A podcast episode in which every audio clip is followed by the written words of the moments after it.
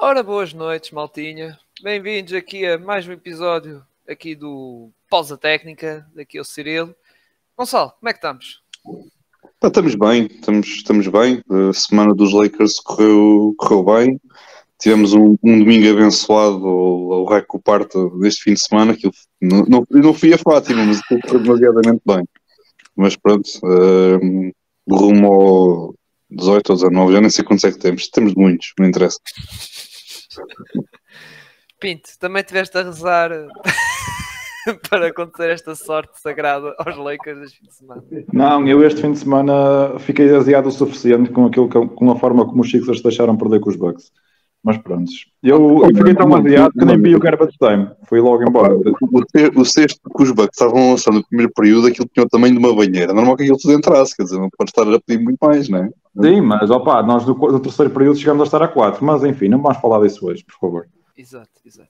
Uh, e por fim, uh, Antes de passar para o convidado, lá está. O Marcos não está cá hoje porque não tem eletricidade em casa, salvo eu. Coitado do homem. Anda, anda em casa à, à, luz das velas, coitado do é, homem. É, é, a EDP ainda não lhe. Ele ainda não pagou a EDP. Ele já tem alguns meses de faturas em atraso e eles foi, foi de vez, pronto. Não, não dá. Marcos. Não, é que estou a falar sério. A malta pensou que estou a gozar, mas não. Estou a falar mesmo a sério. O homem não tem luz em casa. e depois, o nono passo, se calhar hoje pensar que era episódios pódios e não veio também, outra vez. mas pronto. Mas hoje temos aqui uma presença muito especial, aqui que já veio cá várias vezes, até já fizemos aqui episódios em conjunto. Aqui o Igor do Funda 3 também é um, lá está, um amigo da página, parceiro, tanto ele como também a malta do Afunda. Grande Igor, obrigado por estás cá, fazer companhia para este tema sempre que... Sempre às ordens, sempre às ordens. Principalmente para este tema que é... Que até vai, vai dar muito que falar, não é? Que há... não está tudo, não é? Não sabes todas, mas algumas coisas importantes já estão, já podem ser debatidas e comentadas. Muito bem, mas antes de começar, uh, Gonçalo, estamos aqui como ao costume, temos que fazer, falar aqui da Liga Betclic, não é? Da jornada. Mais uma. Sim, sim, tivemos mais uma, mais uma jornada este fim de semana, com o jogo que destaca obviamente ali para, para o Benfica de Sporting. Antes de, de lá ir, uh, iniciou a jornada também com, aqui com a vitória do, do Vitória frente ao Cabo Madeira, uma vitória também expressiva e muito importante aqui para, para a equipa do, do, Vitória, do Vitória Sport Clube. Também tivemos uh, o Porto, que foi a Ovar vencer a Ovarense por 95-86. Num outro jogo também muito equilibrado, um Sangalhos que provavelmente já, já está uh, despromovido à, para a Pro Liga. Mesmo assim deu muita luta frente a este Desguera, acabou a vitória por seguir aqui para, para a equipa do distrito de, de Aveiro. Tivemos também uh, a vitória uh, muito suada, foi uma bela partida entre a Oliveirense e o Lusitânia, acabou o Oliveirense por vencer por 72-71 no, nos Açores, e o Povo depois também venceu um, foi o último jogo mesmo desta, desta jornada, já foi, creio que às nove e meia da noite, uh, às oito e meia da noite, se não estou em erro. Foi uh, aqui a vitória do Paulo frente ao, ao Imortal por 81 a 73. O jogo de, de cartaz foi, obviamente, aqui o, o Porto Sporting, foi no, realizou-se no sábado às três da tarde. Uh, foi uma partida muito, muito boa. O Sporting entrou muito bem, principalmente ali no, no primeiro período desta, desta partida. O Benfica não teve uma entrada muito, muito boa, como já tem sido algo habitual ao longo desta temporada, especialmente contra os grandes, não, não, não entrar propriamente bem uh, nos, minutos, nos, nos, períodos iniciais, no, no, nos minutos iniciais de cada, de cada período, no caso, este primeiro período, mas o Benfica acabou por, por dar a volta, teve, teve aqui em grande destaque, obviamente do lado do Sporting, jogadores como o Travan, também o Arcas Lova também, também esteve a um nível interessante, e obviamente depois aqui do lado do, do Benfica, obviamente destacar o Tony Douglas, que teve, fez uma partida excepcional. E depois também, mais do ponto de vista defensivo, destacar aqui também uh, a exibição do Taylor Carter, que do ponto de vista defensivo esteve muito, muito bem. O Sporting bem tentava eh, não, não manter a bola do ponto de vista ofensivo perto dele, mas obviamente aqui o Taylor Carter ter um papel muito, muito importante. Creio que ele teve pelo menos uns três abafos, três, quatro abafos, se não estou em erro. Ele esteve, esteve de facto muito, muito, muito bem. Uh, tivemos também aqui um, episódio algo infeliz não durante o jogo, mas no, no, no intermédio, aqui no intervalo do, da partida, aqui com, com o Ivan Almeida e com, com um dos árbitros, neste caso com o Sérgio Silva, eh, que segundo o relatório do, que o árbitro depois acabou por publicar, e neste caso foi depois divulgado, Uh, ele acabou por indicar que na altura houve ali uma, uma, uma pequena desavença, ali uma pequena discussão entre o Ivan e o, e o árbitro Sérgio Silva, em que de facto depois o, o Sérgio, segundo o, o relatório, o que indicou o relatório, uh, indicava que ele tentou se manter sossegado no seu canto, mas o Ivan parecia que estava a querer cada vez mais aumentar uh, o volume de voz e estar mesmo quase a ameaçá-lo de, de o agredir e tudo mais. Uh, este, pelo que eu já entendi, este, este, isto já foi, já foi nível, já está a nível disciplinar, já está a ser tratado, já foi mesmo para, para, para neste caso, em termos disciplinares aqui no que diz respeito à, à federação. Vamos ver agora o desfecho que, que, que isto possa ter. Temos obviamente já o comunicado do Benfica, como já é normal, não só do Benfica, mas também Porto ou Sporting, seja quem for, a defender o, o jogador. Vamos ver agora o que é que as coisas, o que é que isto depois vai, vai dar. De facto, não é, não é muito bonito, porque tentamos sempre ver o que acontece dentro de campo. E, atenção que isto não, o que aconteceu não ofusca de qualquer forma aquilo que foi a vitória do a, a vitória e a boa exibição do Benfica perante este perante este Sporting, mas de facto são situações que não, não favorecem ninguém, e principalmente obviamente jogadores como o Ivan Almeida, que é dos nossos melhores jogadores do campeonato, não, não favorece propriamente estas, estas situações.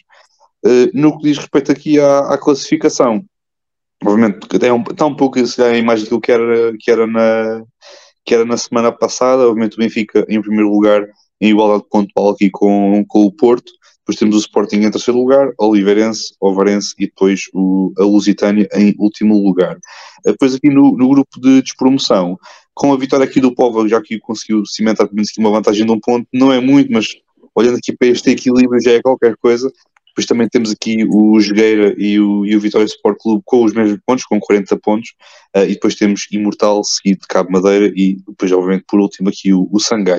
De destacar que, pronto, Cabo Madeira e Imortal tem aqui um jogo a menos, em caso de vitória de qualquer uma destas equipas, é um passo, é aqui um, um passo importante no que respeito aqui a uma possível aproximação da zona de playoffs, até mesmo neste meu caso, saída de zona de descida, como é o, é o caso da posição do, do Cabo Madeira.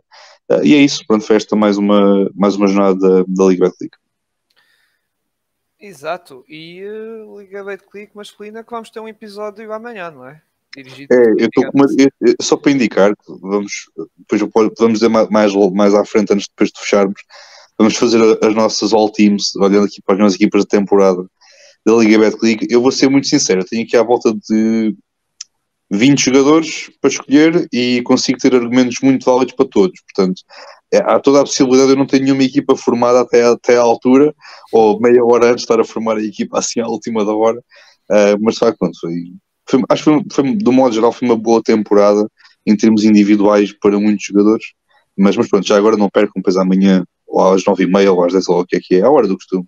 Vamos ter depois esse, esse episódio. Mas vai correr bem, vai, vai ser Exatamente. Muito bem. Agora vamos focar na NBA e para este tema no acordo do CBA, que foi mesmo ali, sexta-feira, mesmo ali na deadline, digamos assim, uh, para fechar o acordo. Claro que depois até estive a discutir uh, por mensagens com o Igor se realmente não houvesse acordo nessa sexta-feira, se podia haver possibilidade de lockout, mas o Igor esclareceu-me, não foi Igor dizer que não havia grande stress só a partir de 1 de julho, exatamente, não era? 1 de julho, se não houvesse uhum. acordo, aí sim é que podia haver sim. stress, não é? Este era o último dos. Era, esta sexta-feira era o último dia de adiamento, ou seja, um, as negociações já decorrem há algum tempo e havia, digamos, metas de datas que eles tinham que atingir, não atingindo o acordo nessas datas, eles podiam ir adiando a data limite era o, o 30 de junho. Um, se não houvesse acordo nesse dia, aí sim, no dia 1 de julho, uh, montes de coisas já não podiam acontecer, já não podiam haver. Uh, os jogadores já não podiam ir às instalações das equipas, os, uh, já não podiam haver contratações de free agents, etc, etc, etc. De coisas, um, um, seria um lockout, uh, porque tudo o que acontece na NBA está regido neste contrato um, e, portanto, se esse contrato não estivesse tomado pelas duas partes, a parte um, donos, equipas e a parte dos jogadores, um, não poderia haver qualquer tipo de função na, na NBA. Muito bem. Olha até aqui o Márcio Silva que vieste um bocado atrasado, porque o Pinto por acaso comentou isso, não foi? Ele, ele, ele, ele já estava já estava a esperar que ele Não, vai pôr eu em não estou todo não a falar do jogo contra os Bucks, estou a falar do jogo logo contra os Celtics. Calma, não só. Ah, eu percebi. Não, o mas mesmo, mas, Até eu mas fui, mesmo, eu percebi o mas mesmo esse, eu, o, o Kim tem óculos e estava com medo. Portanto, eu sei se tenho a dizer. Portanto. Não, isso do Gonçalo logo de manhã é que me veio provocar com esse jogo, não é por nada. O Gonçalo foi o primeiro a falar desse jogo, não. Opa, vamos falar de CBA e depois lá para o fim. Eu, eu posso dar a minha opinião sobre o jogo de logo. Não é que esteja com o maior dos mudos, mas temos tempo. Exato.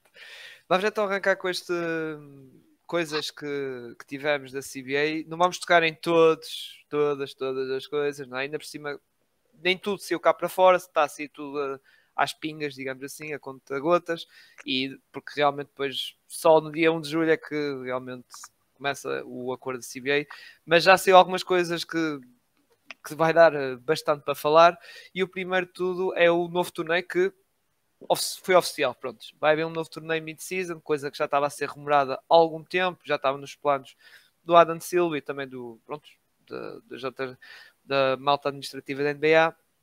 Esse novo torneio que vai ser realizado por volta de novembro, dezembro, é a altura morta, digamos assim, da NBA, em que vamos ter jogos dentro da fase regular para definir, acho que é as oito equipas, que é para depois que vão disputar esse, esse troféu em que depois essas oito equipas vão passar quatro para a Final Four e que depois teremos a final. Esses jogos, como eu estava a dizer, são incluídos para a fase regular, excepto o jogo da final, que será o jogo 83 das duas equipas que disputar na final. Eh, Pronto. Ou seja, não vai afetar eh, muito o calendário e eh, pronto, a questão dos recordes da equipa, porque assim as equipas vão pensar assim: ah, isto é um jogo para a taça, mas também conta para a classificação. Mesmo assim, queria saber a vossa opinião. Primeiro, começando por ti, Pinto, o que é que tu achaste deste torneio? Se estás epá, ok, aberto a este novo torneio, a este novo conceito, tal como foi o play-in, que muita gente está assim um bocado de pé atrás, como o play-in. Eu vejo isto um bocado parecido com o play-in, só um bocado de pé atrás nisso, mas o que é que tu achaste desta implementação deste novo torneio? Que já agora, eh, falta aqui uma coisa, vai haver um prémio de 500 mil dólares. Agora não sei, acho que é por jogador, acho eu. Já ouvi falar que era por Sim, jogador 500 e também o próprio treinador para- recebe também. Acho que o treinador também recebe. É 500 mil dólares por cada jogador vencedor do, do torneio. Exato.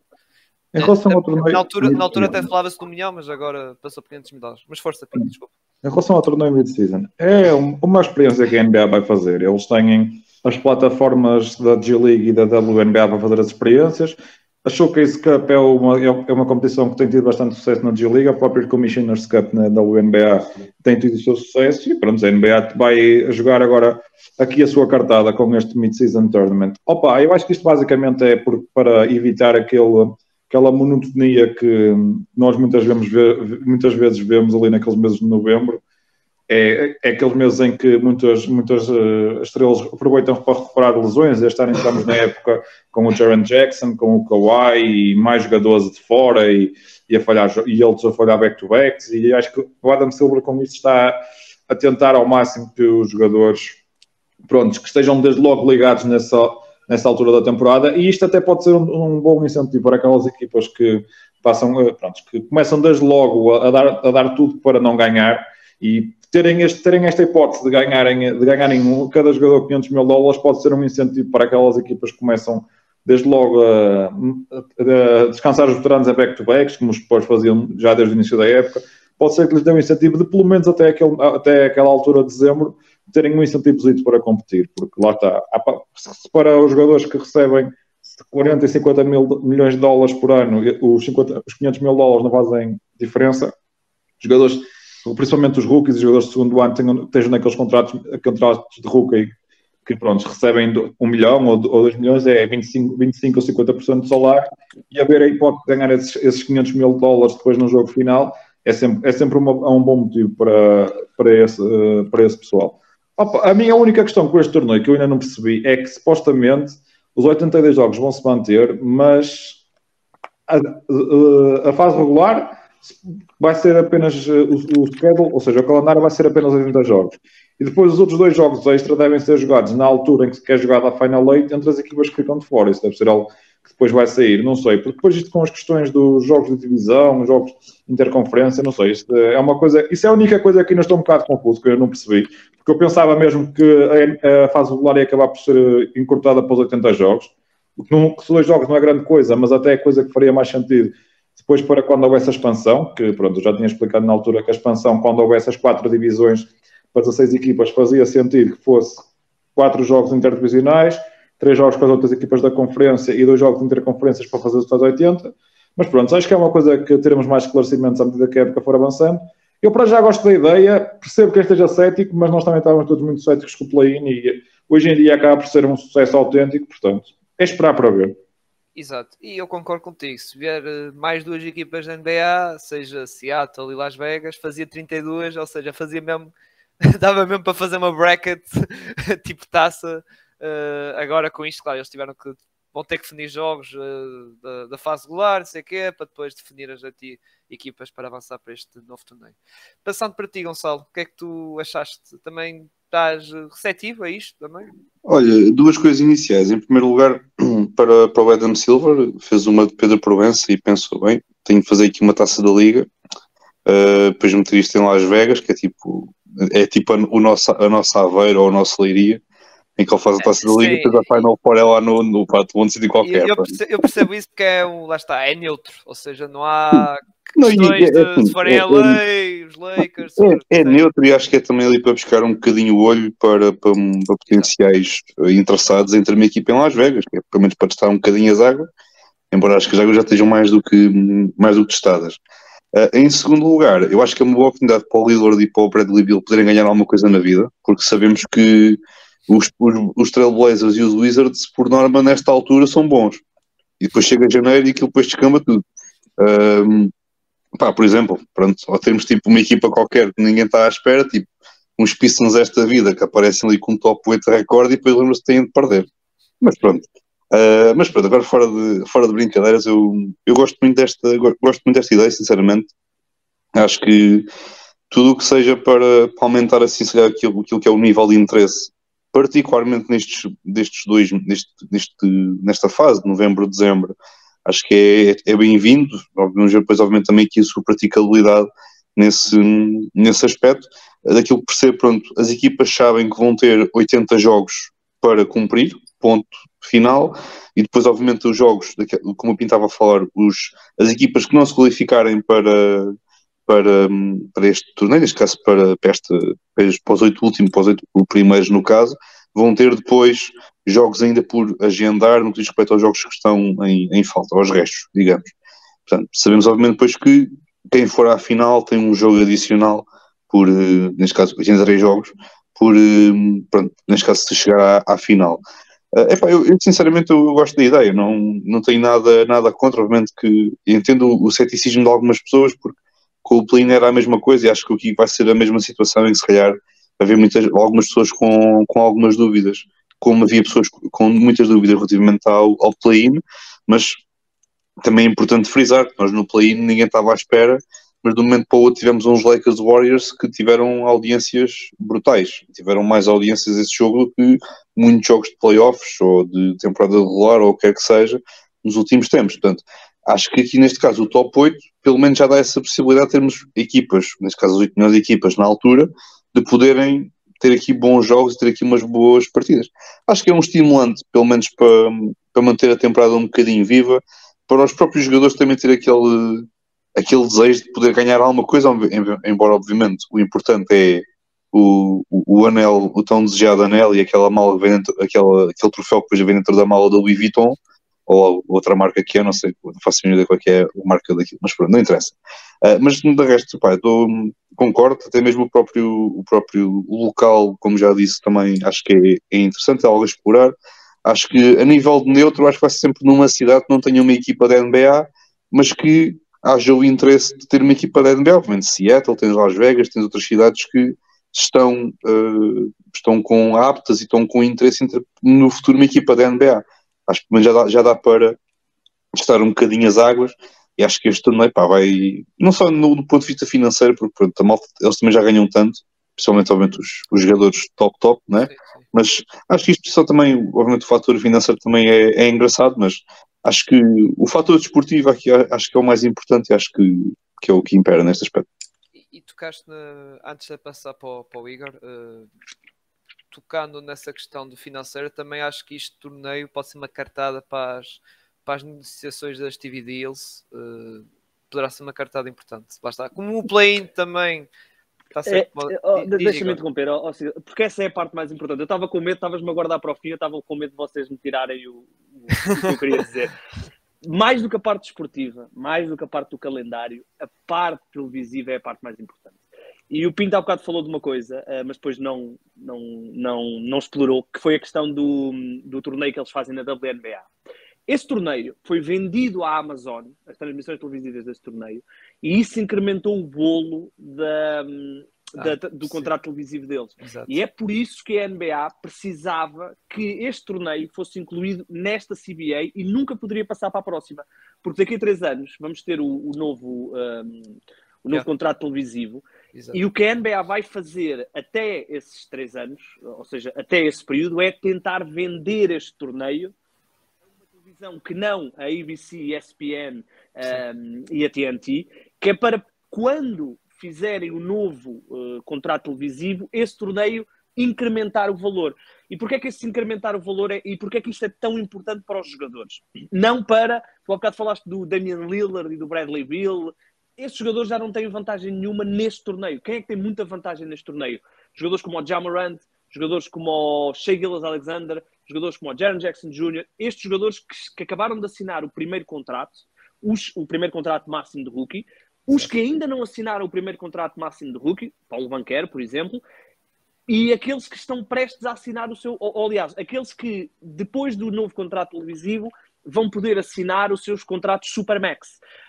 Porque no momento em que eles conseguirem vender este torneio, no momento em que eles conseguirem incrementar o valor televisivo do próximo contrato eh, de venda de direitos de transmissão, esse dinheiro vai entrar na NBA, esse dinheiro vai aumentar o cap, pode ser até 10%, pois já vamos falar disso, e portanto, os contratos máximos e super máximos estão associados ao valor do cap. Portanto, um jogador que ganha, vou pôr aqui um exemplo completamente ao calhas, um jogador que tenha um contrato, que tenha assinado, como o Jamarant assinou o seu, o seu eh, Max Rookie Extension. Vamos imaginar que é 200 milhões. Quando ele puder assinar o seu Supermax, se o cap tiver subido gradualmente todos os 10%, o seu Supermax vai ser muito maior do que o Supermax, por exemplo, que o Bradley Bill assinou desta vez. E, portanto, eh, é isto que a NBA tem que fazer. A NBA tem que vender este torneio, não aos jogadores Bradley Bill, LeBron James, Anthony Davis, etc, etc, mas aos jogadores Shea, como ao Jamarant, como ao Luca yeah. Doncic, que vão poder beneficiar do dinheiro que ele vai trazer para os contratos. E, portanto, um, a questão do calendário, estou curioso também para ver como é que eles vão acertar, porque realmente as equipas que forem jogar a Las Vegas, eles vão ter não é? As equipas que não forem, eles vão ter que colocar ali jogos, vai ser interessante ver, mas não estou preocupado, eles são uh, génios no que diz respeito a isso. Uh, e demoram um mês a fazer isso, portanto têm tempo para, para chegar lá. Uh, a questão de Las Vegas, irem para Las Vegas, uh, eles há uns, há uns, anos fizeram lá um All-Star Game e aquilo correu bastante mal uh, por causa de, da malta embriagar-se um bocadinho mais e houve várias pessoas presas e portanto eles nunca mais voltaram lá a fazer grandes eventos, a não ser o, o, a Summer League, mas a Summer League é o que é. Exato. vai ser interessante ver, eles, eles obviamente estão a tentar a expansão a questão de Las Vegas na expansão é, é uma questão que até podíamos debater eventualmente, porque a questão de Las Vegas é uma questão pertinente, porque realmente é uma cidade, entre aspas, que pode atrair muito público, mas que no que diz respeito à questão televisiva, como está tão perto da Califórnia, um, não vai conseguir apanhar muita gente nova, ou seja, eles não vão conseguir entrar no mercado da Califórnia, porque a Califórnia já tem os Sacramento, já tem os Lakers, já tem os, uh, os Clippers, portanto, é uma questão interessante. Ah, não, não tenho grandes dúvidas que mais cedo ou mais tarde vamos ter uma, uma um, este torneio a ser jogado no México, na cidade do México, que é onde yeah. eles querem uh, expandir a NBA. Não estou muito preocupado, estou curioso para ver a quem é que eles vão vender os direitos de transmissão deste torneio. Isto sim, para mim é, é o que mais me, me, está a cativar perceber, porque o torneio em si, já sei, já é, é como o play-in, vocês já disseram, vamos ter pessoas que não vão gostar e depois quando começarem a jogar vão, vão querer ganhar e vão querer jogar e vão querer. Yeah. É o normal. Agora ninguém está a contrariar o, o play-in, agora ninguém contraria agora. Aliás, Tem, até sim, uma coisa. mesmo, mesmo, mesmo o LeBron James, que há uns anos, quando os Lakers eh, calharam no play-in e jogaram contra os Warriors, os Exato. Lakers eram sétimos ou eram oitavos? Já não me lembro. Era um dos dois. eh, Era, e o era, um- Não, eh, já nem sei se eram sétimos ou oitavos, mas whatever. Eu lembro-me que o, que o LeBron James eh, que disse que a pessoa que inventou o play-in devia ser despedida. Ahm, e é verdade que agora os Lakers até estão ah, com a possibilidade de sair do play-in e, e- e se calhar até vão conseguir ficar no mínimo 7 ou 8, mas há um mês o LeBron James bem que tinha que agradecer ao, ao gajo que criou o play-in, porque senão a época dos Lakers, quando ele se lesionou, tinha acabado. E, e agora que falas disso, houve outros críticos. O Don Zites, o Mark É, o também, por e agora, e agora. O Don Cito ainda, ainda hoje disse que enquanto houver oportunidade, Exato, ele vai exato. jogar. Se não houvesse play-in, ele já não tinha oportunidade, já não estava a jogar. Exato, exato, exato. Foi para responder aos rumores de dizer que provavelmente eh, iam ser, ele e o Kyrie não iam jogar mais esta época e ele basicamente respondeu: enquanto houver oportunidade, vai Se calhar jogar. pode Mas- ser hoje.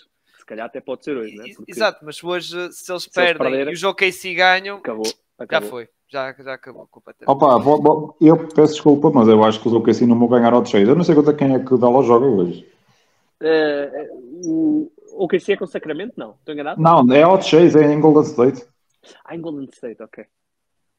Dallas é que não sei. Eu sei que eles jogam com os Pelicans ou hoje ou amanhã, Ora bem, deixa-me ver aqui rápido, rapidinho. Porque os Dallas- Pelicans estão em decisão do jogo. Dallas é contra os Sacramento Kings amanhã. É Sacramento e depois É é isso, New eu sabia, eu Orleans. não sabia é? que alguém jogava com Sacramento. mas provavelmente Sacramento pode já estar já e até já agora o nosso Nemias pode ter uma oportunidade de minutos nestes últimos jogos pode Não ter. sei. O Sacramento primeiro tem que segurar o terceiro lugar, percebes? Eles têm o terceiro lugar para segurar, que aquilo ainda não está completamente clinched. Mas acredito que depois disso, Não, são quatro jogos para isso tinha acontecer uma coisa absurda de perder os jogos todos e os sim, mas opa, é, é, é, na NBA nunca há certezas. vamos ver vamos ver ainda por cima os Sacramento Kings pelo que eu estou a ver aqui a Pelicans ah não são jogos pensava que ia apanhar uma equipa mais fraca mas não por acaso não por acaso não uns Spurs uns Rockets Ele- Eles apanham uma equipa fraca, que é os Pelicans. E, não, eles apanham uma fraca que é os Mavericks. Na conferência, né?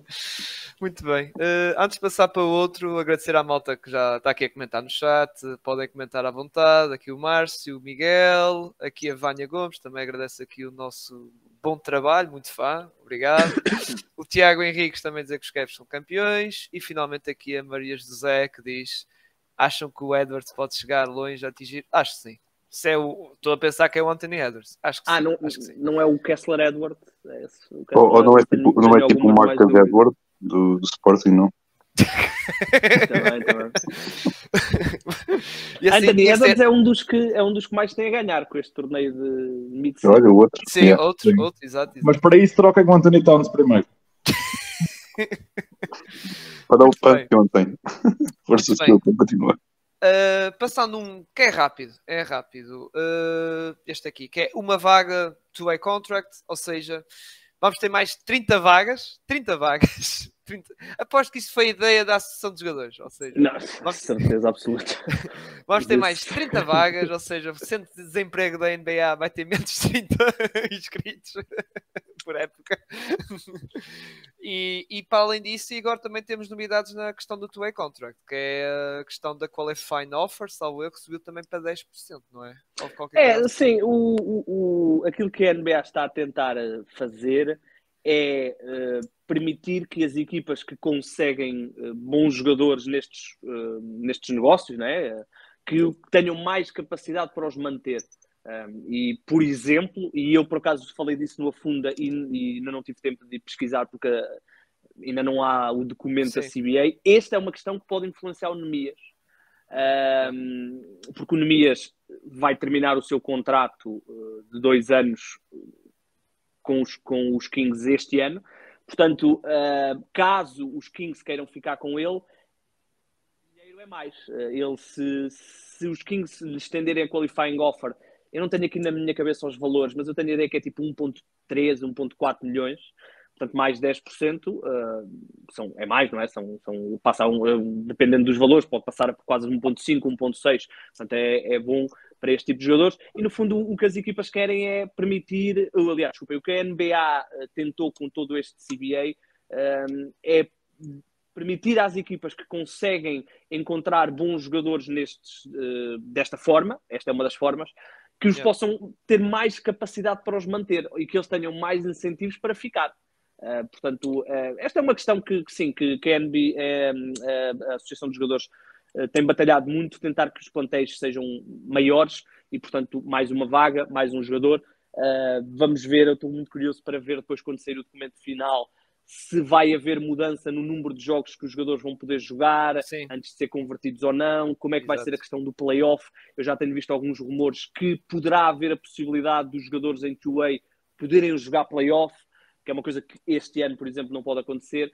Portanto, uh, é mais uma vaga, mas haverá aqui mudanças do que eu tenho uh, lido sim, sim. que podem ser mais importantes. Atualmente uh, há um limite que é de 50 jogos. 50 jogos. e não podem jogar os playoffs. O Nemias, por, por exemplo, o, quem está a, a, sofrer, ou estava a sofrer um bocadinho com isso, eram os Warriors, que tinham o Ty Jerome e o Anthony Lame, que tiveram que lhe converter o contrato. Exato. Exatamente, tiveram que escolher um deles, basicamente, e houve alturas em que eles tinham jogadores lesionados e, e esses dois jogadores estavam com 49 jogos e eles não os podiam pôr a jogar pois. para não atingirem os 50 para, para não poderem perder os jogadores. Sim, portanto... e já, já agora falando dos steel contracts, isso é excelente para aquelas equipas que são que têm um passado, pronto, um passado no desenvolvimento de jogadores, equipas como os Warriors, equipas como os Grizzlies, equipa como os Raptors, pessoal que, que aposta no desenvolvimento dos jogadores e que, pronto, eles sabem escolhê-los bem no draft, isso também é verdade e tem esse mérito dos Grizzlies, então aquilo parece que todos os anos eles arranjam um, um, mais, um, mais um role player de, de, impacto positivo, aquilo é absurdo, eu não sei como é que eles fazem aquilo, mas de certeza que ali trabalha-se muito bem. A forma como eles se, despacharam, se, se desfizeram do, do D'Anthony Melton e do Kyle Anderson como se nada fosse, sem ter basicamente impacto negativo na equipa, é admirável. Mas, por exemplo, isto também mais vai ser um incentivo para, uma equipa, para as equipas que não têm equipa na G-League que acho que hoje em dia são apenas duas, se não me engano, são os Phoenix Suns e os Portland Trail Blazers. Posso estar, aí, posso estar errado eu também. Blazers, eu, eu, acho que os Blazers já têm. Não, os Blazers não têm, tenho certeza absoluta, não, porque então, então, o Keon Johnson. O Keon Johnson, é, é, onde foi um dos. Porque eu lembro quando ele foi trocado, o Keon Johnson na troca do. Quando foi aquela troca com entre, entre os Clippers e os Blazers, que foi um autêntico roubo, que o Norman Powell e essa cena toda, uhum. falou-se muito um, que um dos maiores derrotados dessa troca ia ser o Keon Johnson, que era um projeto de desenvolvimento dos Clippers, e que entretanto nos Blazers não havia equipa de G-League e isso é um dos maiores é problemas. É, eu sei que os Suns esse não tem, esse não tem mesmo. Pronto, isso também era uma coisa que se calhar o Jalen Smith podia ter usado, por exemplo. Pois, que é, o, é, pronto, e lá está. Acho que vai ser um, eh, pronto, um incentivo para, para a G-League também passar a ter mais equipas, porque neste momento são 32, são as 28 da NBA, mais os Mexico City Capitanes e o G-League Ignite. E depois, pronto, mais duas equipas, até com todo o desenvolvimento que tem sido feito na G-League, acho que seria bom para a NBA. E por favor, que as equipas, quando forem a investir, investir em jogadores, que não seja que sejam eh, que, este, que, aproveitem estas vagas da melhor forma. Os Kings estão a fazer um bom trabalho, ao contrário daquilo que muita gente tem dito. Eles têm feito um bom trabalho. O Key Analysis que eles foram buscar este ano no draft, Undrafted também é um excelente projeto que eles têm ali. Diz, Igor. Não, é, porque é importante isso que estás a dizer, porque aquilo que, é, que, a Liga está a tentar criar é condições às equipas não serem penalizadas por serem boas a escolher uh, e por serem boas a encontrar talento. Porque, por exemplo, se nós puxarmos até aos Lakers, os Lakers têm sido uh, prejudicados, entre aspas, por serem tão bons no draft e depois não conseguem uh, manter os jogadores porque não têm porque não há regra ou não havia regra financeira que lhes permitisse um, segurar determinados jogadores. Um, e, portanto, o que a NBA está a tentar fazer é, se vocês escolherem bem, se vocês, como os Miami, por exemplo, são ótimos a fazer isso, Exato. se vocês trabalharem bem o vosso, o vosso coisa, nós estamos-vos a dar mais armas para que não tenham que escolher os jogadores que querem manter. Por exemplo, quem é que ficaria inacreditavelmente contente se, esta se estas novas regras existissem há 10 anos? Os Oklahoma City Thunder, que assim não teriam que ter escolhido entre o James Exato. Harden e o, e o Ibaka. E o Ibaka, exatamente. Gonçalo, Uh, tens mais alguma coisa a comentar sobre isto? Os two-way contracts? Não, só, só para dizer que vocês esqueceram que os Lakers também são excelentes a desenvolver jogadores, não é? Saudades Caruso. Volta quando quiseres. Sim, muitos, muitos. O Reeves Não, mas- também. Não, mas agora, agora para eu gosto muito que é assim. Temos visto muito sucesso, não só pronto, de N equipas na NBA nos últimos anos que tiveram aqui jogadores encontrados two-way, que depois converteram-se aqui em jogadores interessantes, principalmente aqui a nível de, de rotação. Acho que isto é, é, pronto, como tu, como tu dizes, isto vai, vai reduzir a taxa de desemprego na, na NBA, de respeito a esta rapaziada que depois não consegue, por qualquer motivo, chegar ao draft ou chega só na segunda ronda, pelo menos dá aqui uma possibilidade de terem aqui mais uma vaga para, para contrato two-way e pronto, assim pelo menos novo. Há aqui mais dinheiro que pode estar envolvido na mesa, que é bom para, para, estes jogadores, porque também quando estão a entrar na liga não, não foi completamente a ganhar muito dinheiro, mas acho que é, é, uma, é uma, boa, uma boa medida por parte aqui da, da NBA. Isto obviamente foi, foi uma, uma exigência seguramente aqui da Associação de Jogadores, não tenho dúvidas nenhumas, mas, mas gosto, mas, mas não tenho problemas nenhum com, com isto. Gosto bastante. Muito bem. Agora vamos para um tema mais, mais cantinho. Os tais limites de jogos para os prémios. Deixa-me começar, deixa-me começar aqui. Espera aí. Até, eu, eu até vou passar o computador, espera aí. É, Ah, enquanto estás a preparar, vou, vou dizer então mais ou menos o que é que vai acontecer. A NBA, NBA não, nova CBA eh, está estipulado então que vai ter limite de jogos, ou seja, os jogadores para estarem elegíveis para os prémios individuais, seja MVP, os mais importantes, salvo eu, não sei se os do rookies ou isso estão, mas eh, para os mais importantes e para já o Teams terão um limite de 65 jogos. Isto está a levar eh, meu Deus, não é? uma mistura de opiniões, mas totalmente pela parte negativa. Por isso eu peço, pronto, já para ti, Gonçalo, já ser o primeiro, passo-te a ti a bola para tu comentares então isso. Olha, em primeiro lugar tenho pena do Kawhi, porque se ele um dia quiser lutar pelo prémio de MVP, vai ter de levar com cerca de 385 atualizações de, de software para, hum, para poder ser elegível para, para, para um prémio de MVP, por exemplo, ou de Defensive Player. Tenho pena, tenho pena porque é um gajo porreiro, uh, mas assim pois não, não é fácil, porque é muita atualização de software. Não sei se o, se o Windows dele aguenta com, com tanta atualização. Uh, ah, porque depois o computador ao final de 180 atualizações já fica completamente estragadinho e depois não dá para mais. Um, epá, eu gosto, eu só, eu só espero é que uma, de, uma das condições, porque sabemos que o número mínimo é 105, mas também já sabemos que vão haver algumas condições inerentes Exato, yeah. à concretização dos 105. Eu estava a falar há boca- há bocadinho com o Pinto em, off. Eu não estou à espera, de uma, obviamente, de uma situação em que é tipo o Drew Holiday o ano passado, ganhou 500 mil dólares só por entrar em campo contra os Cavaliers, dar uma, uma massagem na barriguinha do, do Garland e depois ir embora. Pronto, aquilo foi, foi fazer uma falta e vai-se embora. Estou à espera, epá, eu, eu pessoalmente esperava assim pelo menos um mínimo de 25 minutos por hum, 25, 30 minutos por jogo para, para, para, para porque o jogo obviamente até por fazer os 65, obviamente que há jogos que os jogadores vão fazer bem mais do que isso. Agora, aqueles jogos em que pá, com todo o respeito, contra uns Pistons da vida, contra uns Rockets, eh, contra uns Trailblazers, contra uns Wizards, contra uns Magic, desculpa, Cirilo, eh, seja contra quem for, pronto, quando equipas mais do nível mais baixo da NBA, epá, eu, eu pelo menos espero aí 25 minutos e mesmo sinto ser simpático ehm, nesta, nesta situação. Ehm, pá, olhando para isto, eu concordo, sinceramente, obviamente vai aqui reduzir muito Uh, não só os, os jogadores elegíveis para prémios, mas também vai reduzir muito, se calhar, o número de, de jogadores elegíveis para as All-NBA. Porque isto não é só para os prémios, é também para a elegibilidade para os All-NBA e para os All-Defensive, etc. Uh, acho que a, a partir do All-Rookie também deve ficar afetado, pelo menos, embora eu acho que os rookies a brincar fazem mais do que 100 jogos, porque eles querem ir jogar e querem, eh, querem é, demonstrar o seu, o seu valor.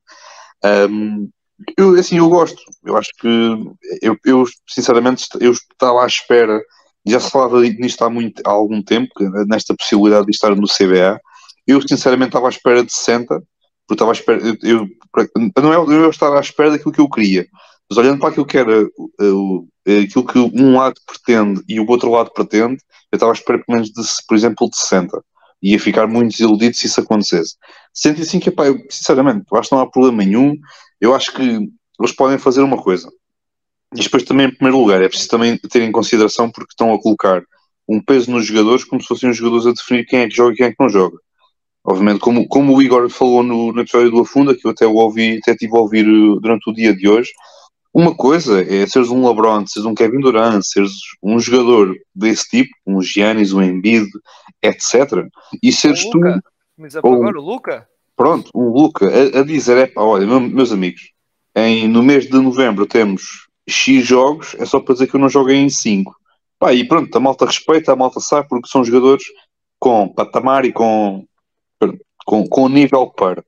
Agora, pá, eu, não, eu não vou estar aqui a pedir a outro jogador, ou não vai ser outro jogador a dizer o que é que joga e o que é que não joga, porque isto, no fim de contas, é responsabilidade, obviamente, de quem os convoca e quem não os convoca, no caso, que é o treinador, a equipa técnica, preparadores físicos, etc. Eu acho que isto está a colocar alguma uh, responsabilidade demasiada, se calhar, uh, naquilo que é, no, no, aqui neste caso, a nível de jogos que os jogadores podem, podem, podem, podem fazer. Uh, eu gosto da medida, mas não sei. Pronto, vamos ver agora aqui também a nível das condições, o que é que isto vai ter aqui, o que é que vai ter aqui nesta situação. mas pronto, não sei se queres também tocar na questão do, dos All-NBA também agora não terem posições, porque aquilo também pode ser tipo cinco monstros, cinco torres gêmeas e cinco anões. Sim, sim, isso também ia tocar, lá está a seguir, na questão da, da, das posições.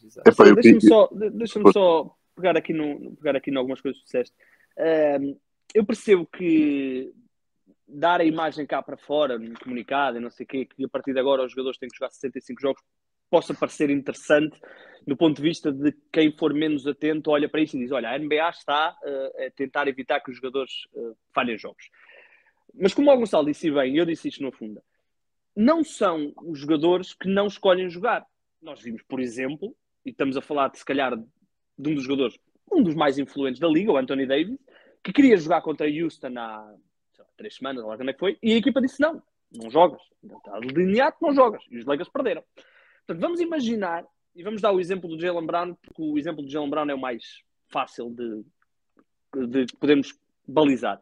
Vamos imaginar que os Boston Celtics olham para o calendário e dizem assim: olha, temos aqui esta semana em novembro, onde temos cinco jogos. Vão descansar todos os jogadores na, no sábado. Olha, temos aqui esta semana, no final de dezembro, onde temos este back-to-back. -back, e um dos jogos é com os Detroit. Vamos também descansar toda a gente. E eles fazem isto durante o ano todo. E o Jalen Brown, nesta brincadeira toda, perdeu, sei lá, seis jogos. Seis, sete jogos. Escolhidos pela equipa que não jogou. Pronto. Pode não parecer muito, mas dos 82 já, já estamos a passar para 75. Em janeiro, o Jalen Brown salta para ganhar um ressalto. Ao pôr o pé no chão, está lá o pé de Robert Williams, ele torce o pé. Três semanas de fora. Três semanas fora, já falhou mais 4, 8, 12 jogos. Ora, dos 75, já passámos para 62. Já não se qualifica. E os Boston Celtics uh, nos seus escritórios e dizem assim: olha, que porreiro, o Jalen Brown não se qualificou para o Supermax, portanto nós não lhe vamos ter que pagar o Supermax, mesmo que ele vá ser free agent e a gente fique com ele, ele não vai receber o dinheiro que ia receber se fosse Supermax.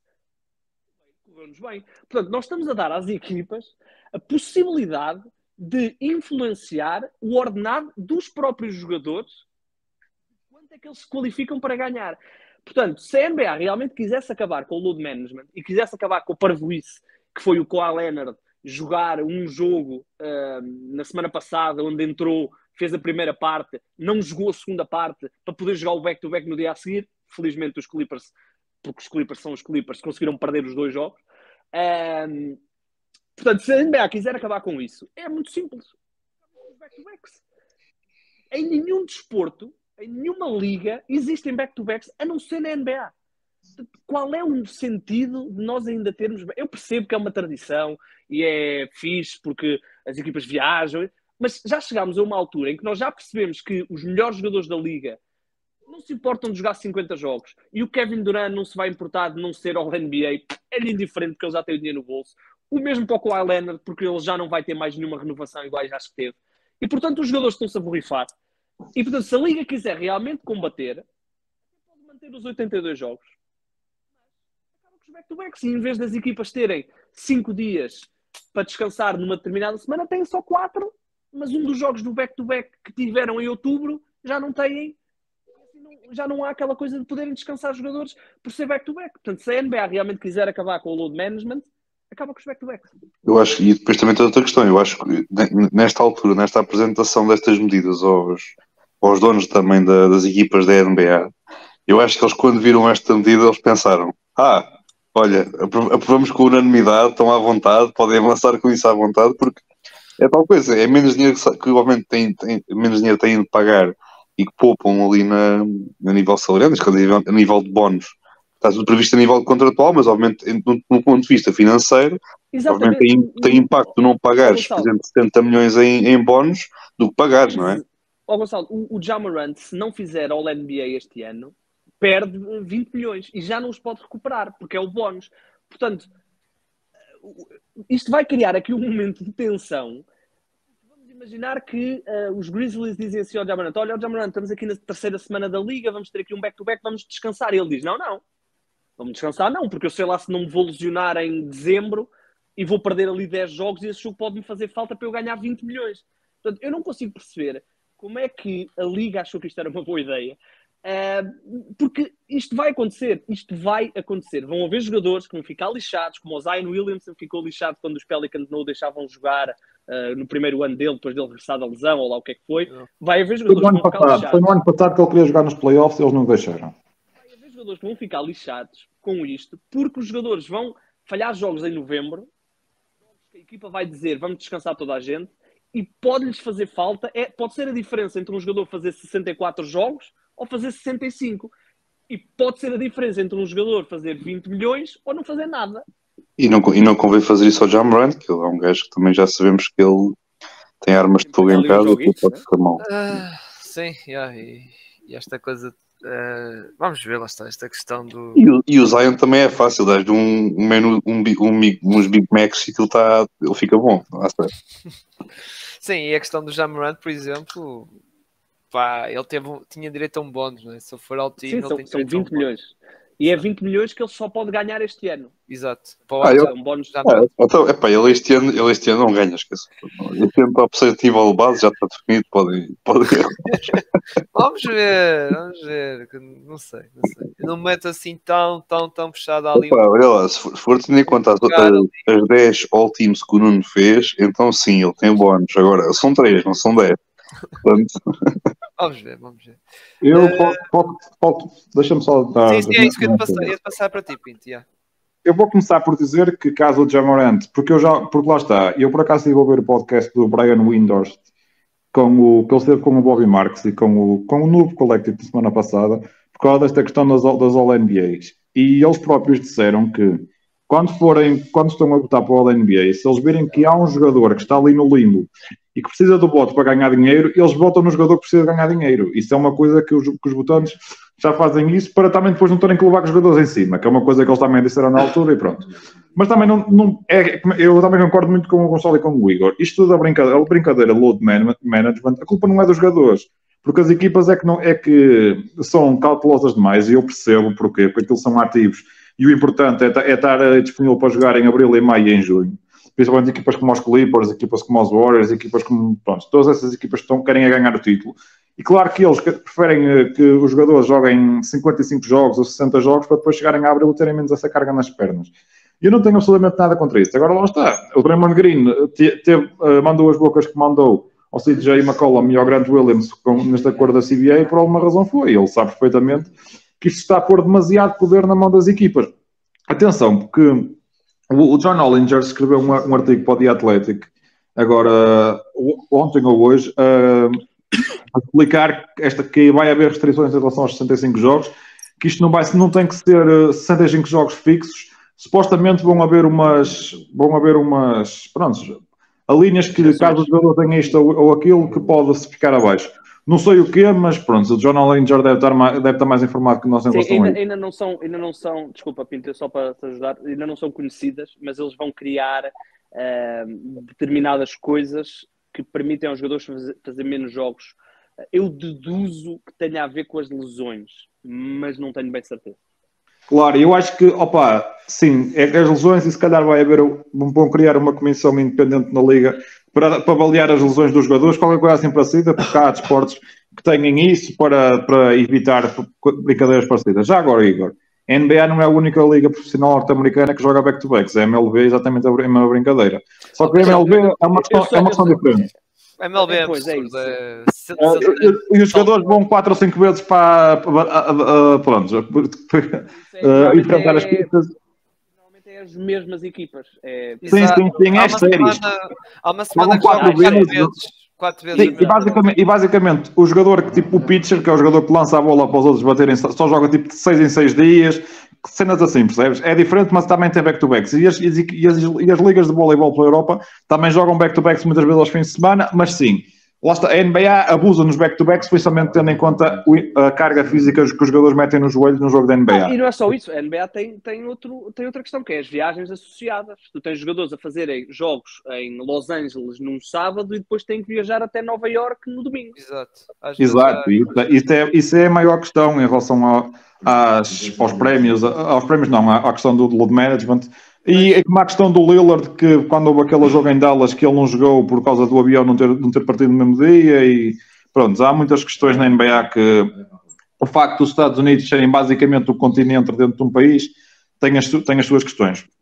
Mas pronto, é assim, eu acho que não vai ser o caos todo que o pessoal está a fazer crer, mas certeza absoluta que vamos ter casos de jogadores que vão querer jogar e as equipas não vão, não vão deixar. Exato Aliás, se o pessoal ouvir o podcast, o podcast do Old Man in the Tree com o Paul George, Paul George é o próprio a dizer que os Clippers aquilo torna-se às vezes demasiado cauteloso. Ele quer jogar, mas os, mas os Clippers não o deixam. Na, aquele jogo dos 170 pontos com os Kings, o Paul George não, não joga ao segundo prolongamento porque os Clippers não deixaram. É, vamos imaginar, oh, desculpa lá, vamos, o Jaron Jackson Jr. entrou na época lesionado com esta brincadeira, o Jaron Jackson Jr., eu não sei quantos jogos é que ele falhou, mas com ele vai acabar a época com 74 jogos se fizer os jogos todos. 74? 64, está lá 64. no artigo do John Ollinger, este que, que ele escreveu. Ou seja, eu, eu, já, eu, já, ou seja, não se qualificava, eu nem sei, não tinha esse número, mas, por exemplo, não se qualificava, se fosse um número puro e duro. Eh, eu deduzo que uma das coisas que eles vão criar é jogadores que entrem na época lesionados, possam ter aqui uma benesse, mas vamos aqui usar só uh, a linha dos 65. Portanto, Jaron Jackson não se qualificava. E pior do que isso é que o Jaron Jackson Jr., no dia em que regressa, ele vai olhar para o calendário e vai dizer assim: Olha, tenho que fazer todos os jogos até ao fim. Portanto, podemos até estar aqui a obrigar, entre aspas, mas o Jaron Jackson sabia que ia ser um candidato à defesa do ano. O Jaron Jackson Jr. podia muitas vezes arriscar lesões mais graves jogando com outros problemas só para tentar atingir os 65. Portanto, eu percebo a ideia de, ok, vamos aqui passar para fora que estamos a lutar contra o load management, pá, mas uh, não consigo perceber como é que eles acharam que isto era boa ideia, Exato. Eu só queria dar uma coisa que era eh, a NBA, pelo menos esta época, tenho notado que eles têm feito cuidado no nível de calendário. Ou seja, vocês já repararam que às vezes há numa semana há dois jogos entre as duas as duas equipas, ou, seja, fazem logo dois jogos de uma vez. Sim, e as equipas Magic, quando, vão a, quando vão a Nova York jogam com Brooklyn Exato. e com Nova York. Os meus Magic, quando foram à Califórnia, jogaram logo contra as equipas todas da Califórnia, depois foram a Portland, depois vieram para casa. Ou seja, assim já não tem que viajar outra vez para essa, para essa zona, lá está, muito oeste dos Estados Unidos, não tem que fazer essa viagem. E, e fora, lá está, quando uma equipa vai para o Texas, joga contra as três equipas do Texas e acabou. Ou seja, já há uma maior atenção nesse sentido, um bocado como a MLB. A MLB também faz um bocado nesse sentido, que é uma série de quatro jogos e depois já não jogam mais. É, ou se jogam Sim. é só para o final mesmo da, da época. Isto para a NBA, cortar os back-to-backs ou reduzir os back-to-backs era muito fácil. Eles só tinham que começar a época no início de outubro e, ia, ia, acabar a época no final de junho. Eram mais, era mais 30 dias que a NBA tinha para gerir eles até podiam fazer dois ou três back-to-backs que fossem aquelas séries de dois jogos que as equipas tenham, jogarem, mas tipo fazer isso espaçado e, e jogarem quatro vezes as equipas numa semana, jogar à segunda, à quarta, à sexta e ao domingo, ou qualquer coisa assim parecida. Mas opa, é, depois vem aquele gol Um monte de coisas que eles podiam criar para. Eles nem precisavam de começar tão no início de, de outubro. Uh, há aqui uma série de. Eu agora não tenho aqui na cabeça, mas eu sei que, por exemplo, os Raptors há, sei lá, um mês tiveram uma semana só jogaram dois jogos. Aliás, Charlotte há duas semanas só jogou dois jogos. Portanto, era acabar com essas semanas e um back-to-back -back que eles teriam feito em novembro, em vez de jogarem só na segunda e no sábado, jogavam segunda, quinta, sábado. Portanto, acabar com os back-to-backs não era nada difícil, eles nem precisavam de estender a época. Agora, Estados Unidos têm, eles têm um bocado aquela coisa da tradição e é os 82 jogos e é os 82 jogos Sim, e, e, mesmo quando a liga só tinha 28 ou 26 equipas eram 82 jogos na mesma e portanto Sim, no tempo do ah, Jordan Igor, eram 11 equipas, certo? Por conferência, 11 ou 12 e eram sim, sim, sim. E há outra questão, é que durante a época do futebol americano, à quinta-feira só há às vezes dois ou três jogos por causa do Thursday Night Football, e nessa quinta-feira já só há aqueles dois jogos da Slate da TNT, não há mais nenhum, percebe? Também tem depois essa questão das audiências, é complicado. É um, é um país com demasiado. Pronto, é, é o que é, é os Estados Unidos.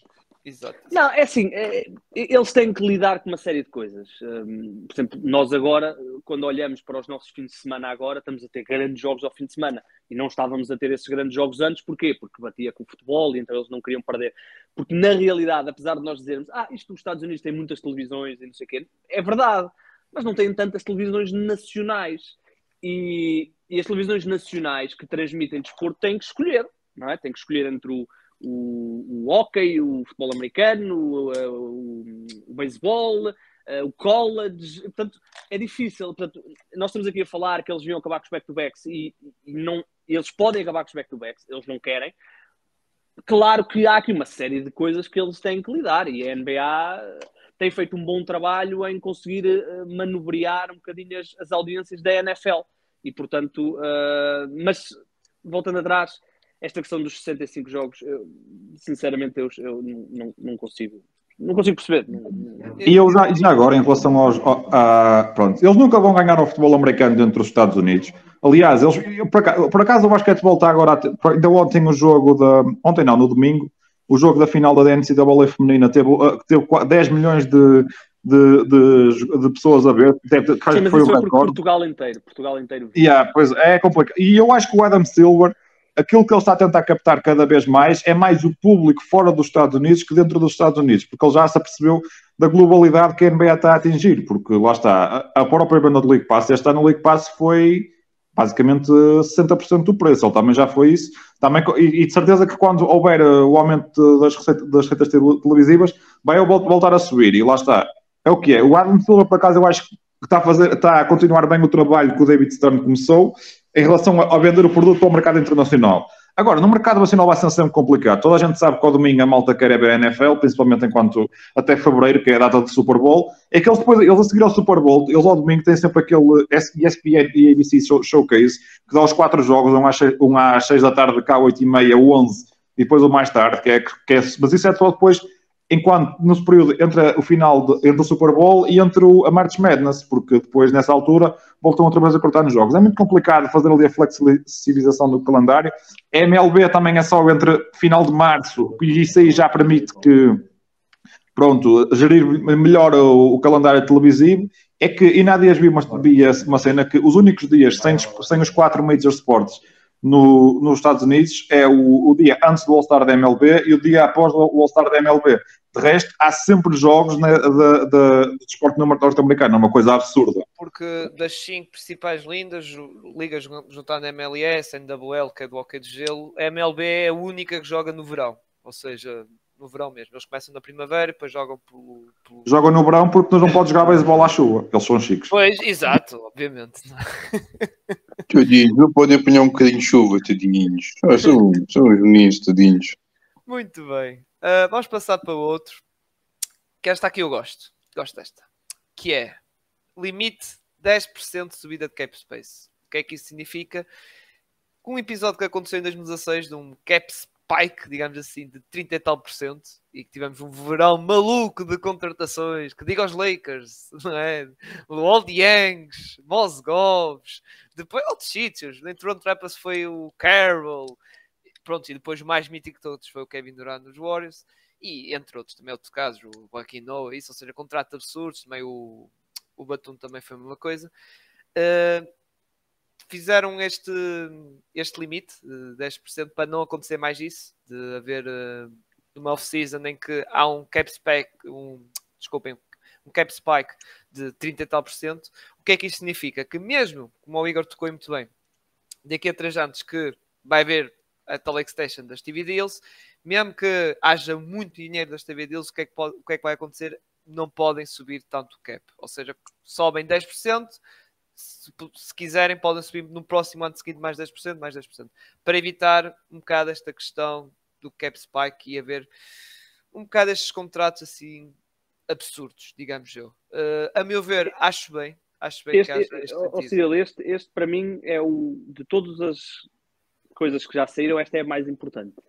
Uh, porque nós temos vários jogadores, muitos mesmo, nós nem nos apercebemos porque nós noticiamos as coisas, mas não temos o bolo total. Mas há muitos jogadores a acabar contrato no ano em que vai haver o novo TV deal. Eles estavam-se todos a preparar para isso. Ah, sim, sim, sim, exato. Estava tudo a preparar-se para ter super cap spike e terem, uh, no fundo, grandes bolos.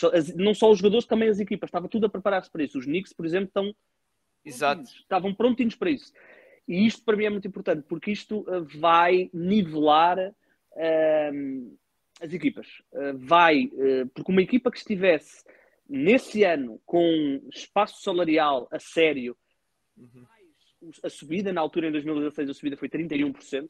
Portanto, vamos imaginar que o cap space era 100 milhões em 2015, em 2016 era 131 milhões.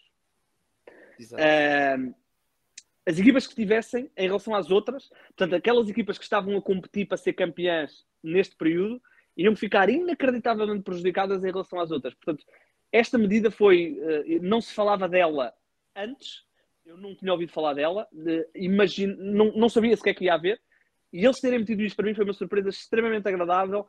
Uh, eu vi uma coisa qualquer a dizer que ah, esta medida vai impedir as super teams. Não é bem assim, porque vão sempre haver super teams, uh, mas vai impedir que algumas equipas entrem na estupidez.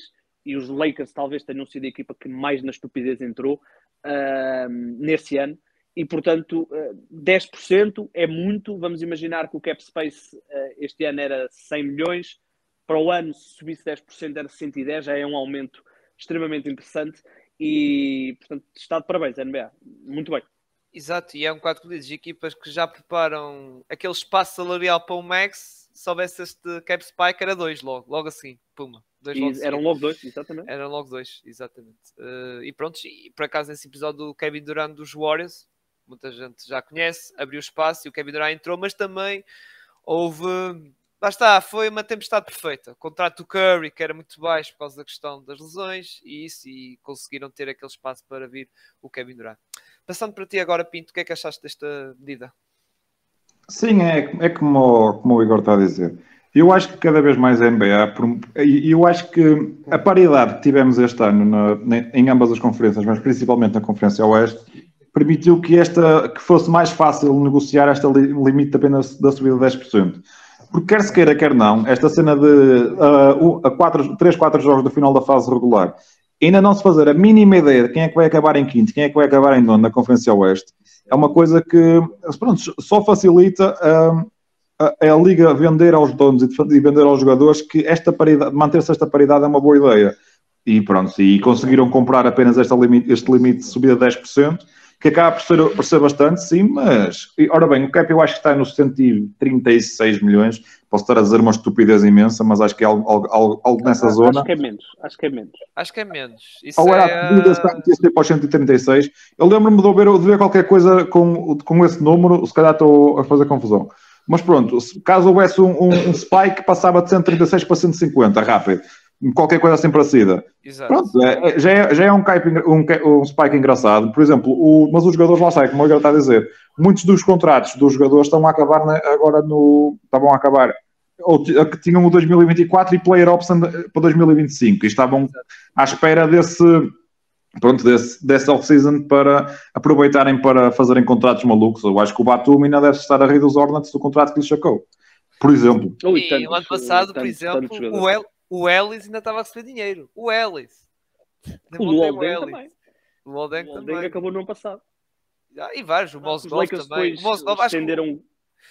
Não, o Mosgov os Lakers conseguiram trocá-lo. Uh, Sim, não estou a dizer bem. os Lakers, estou a dizer o Mosgov também ah. estava a receber dinheiro também. Não, o Mosgov foi mais cedo. O Lolding demorou mais ah, porque os Lakers uh, fizeram-lhe um, um, um stretch ao contrato na altura quando os Lakers estavam a tentar um, estavam a tentar atacar a free agents e foram buscar o LeBron, os Lakers convenceram o Aldenga a esticar uh, o contrato dele mais anos, mas a receber menos por ano, mas recebeu todo. Oh, Exato, oh, exato. Oliver, não, não foi depois, eu acho que já foi de- já na altura colaborou na equipa. Kawhi, quando eles queriam o Kawhi também, não era? Eu acho que foi, foi nessa altura, assim, porque ele, ele, ele, a dada É altura capaz. era, era dos jogadores mais bem pagos dos Lakers e, e não, não estava em casa. Sim. Portanto, ele estava Era- em casa. Era, Era era, o LeBron e é, ele é a possível. É, era Eu acho, possível eu acho que foi na altura em que É eles foram possível. buscar o LeBron, Sim, tinham sim, aquela a juventude e a, e a velharia que foram buscar à buscar Anthony 500. Davis e andámos ali a namorar o Kawhi. Sim, é possível Exatamente, não exatamente. Exato, eles na altura estenderam o contrato, aquilo até foi inteligente, porque depois conseguiram ainda buscar ali alguns gajos interessantes, se calhar com aquele contrato eh, em bruto, não tinham sequer essa, capa- essa Não tinham, não. capacidade. Sim, sim. Pá, eu, é, ó, Ciro, pronto, eu, eu tocando já, é pena porque não vamos ter o Austin Reeves a receber eh, 35 milhões em, pronto, nos próximos anos. E, e pronto, é é a próxima grande estrela da, da NBA. 35, 35 por ano, porque Claro, claramente. 35, Durante- mais de 35 ele vai receber de certeza. Vai ser o primeiro, vai ser o, vai ser o primeiro, vai ser o menino dos olhos bonitos da NBA, porque vão ter um jogador branco, que é bom. Pelo menos já tem ali, já, já podem promover e promover essa O imagem. O novo Larry Bird.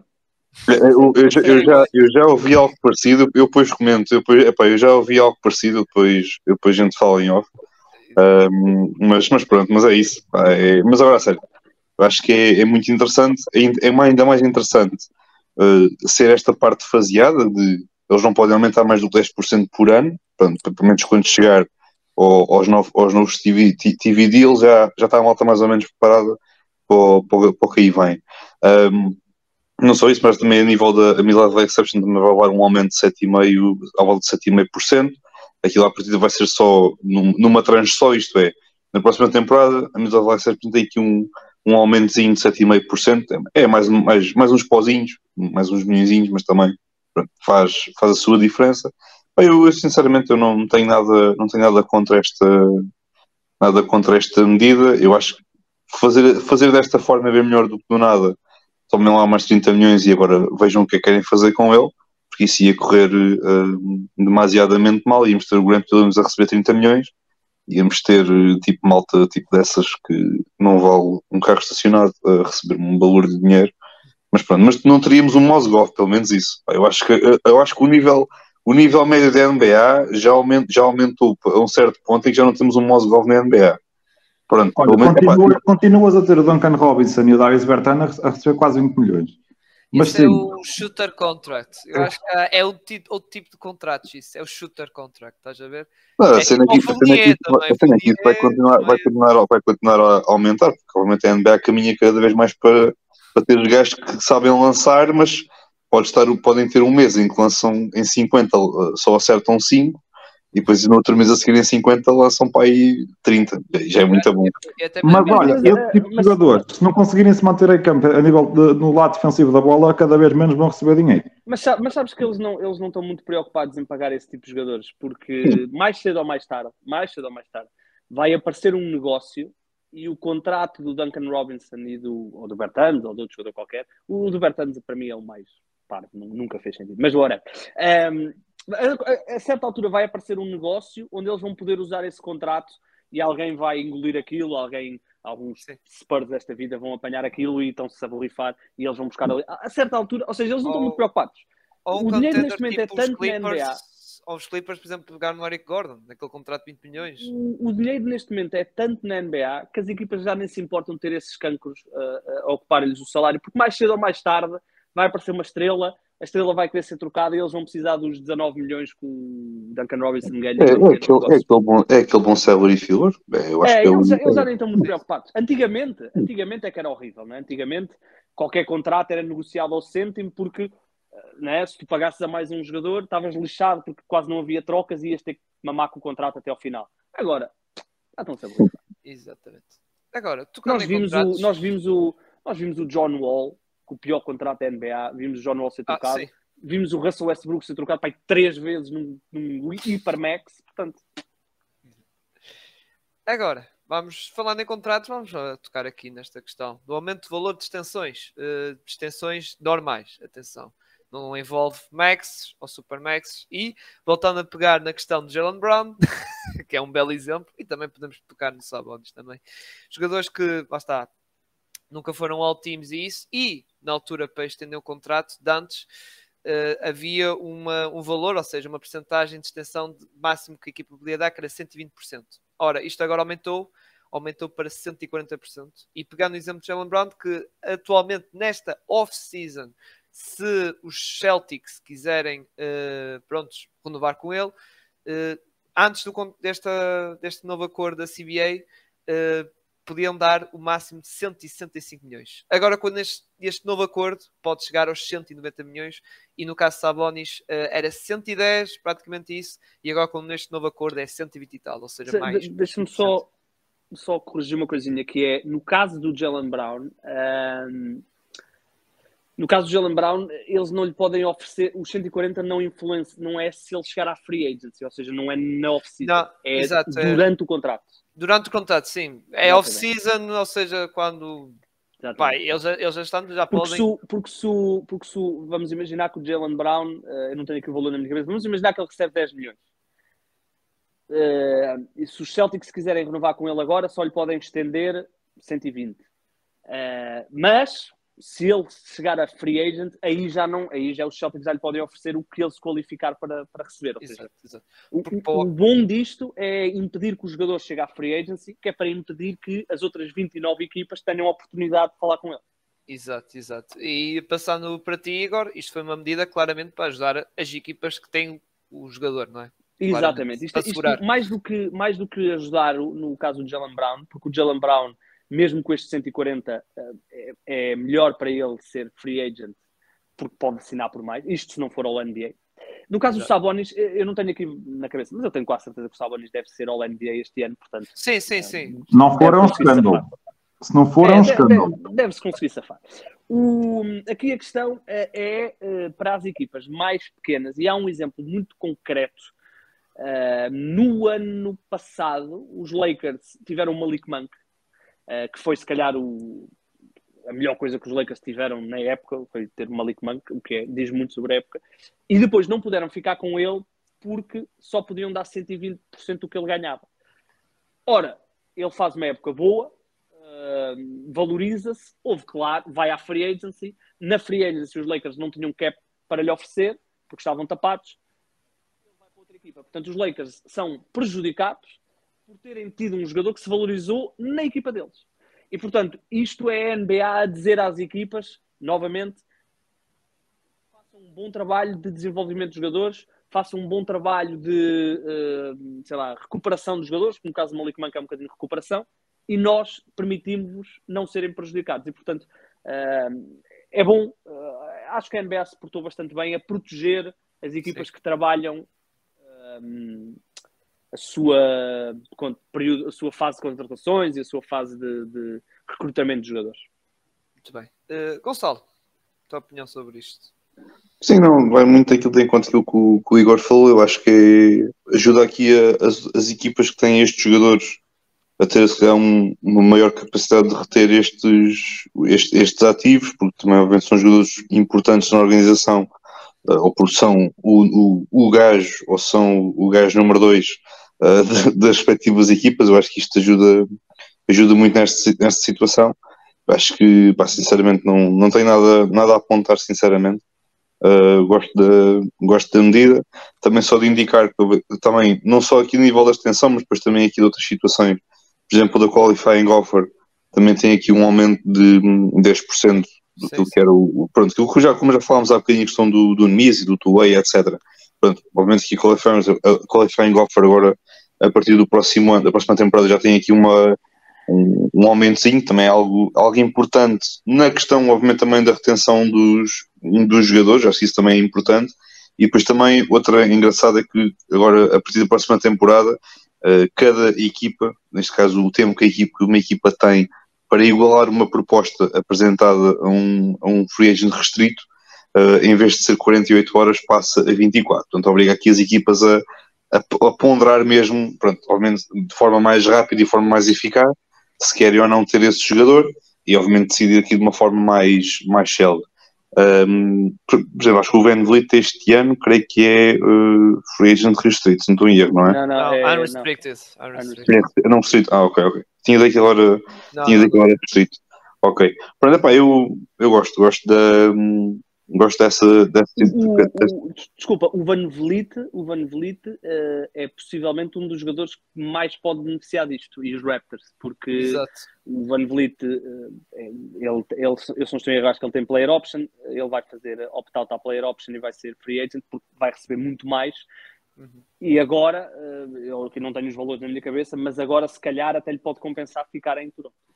Sim, e é tal questão, e acho que isto também pode ser um impulsionador para qualquer jogador com uma player option eh, fazer sempre, ou fazer sempre, ou ter, com mais frequência, fazer um opt-out eh, e depois tentar pronto, fa- fazer um opt-out, mas falar com a equipa e dizer: Olha, eu vou, vou rejeitar, mas ainda quero falar convosco, porque pronto, sei que tenho aqui um, um aumentozinho que eu gosto de ficar convosco ou alguma coisa, assim pelo menos é, acho que é interessante, mas nada não, não, é, não, não, não, neste caso não é bem assim, porque Não. hum, tu ao fazeres opt-out és free agent, e se fores free agent, a equipa pode-te oferecer o espaço, o que tiver para te oferecer.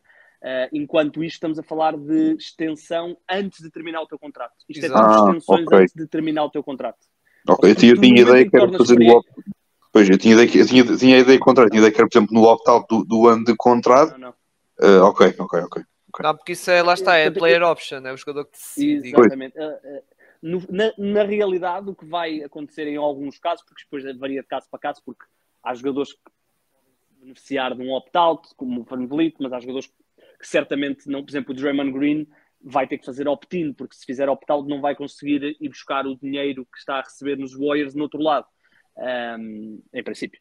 Mas pronto, isto no fundo o que vai permitir é jogadores fazerem um, opt-in, uh, desculpa, uh, é fazerem uh, opt-in ao, ao, último ano de contrato e renovarem antes e depois o, o, ordenado vai com base nesse último ano de contrato.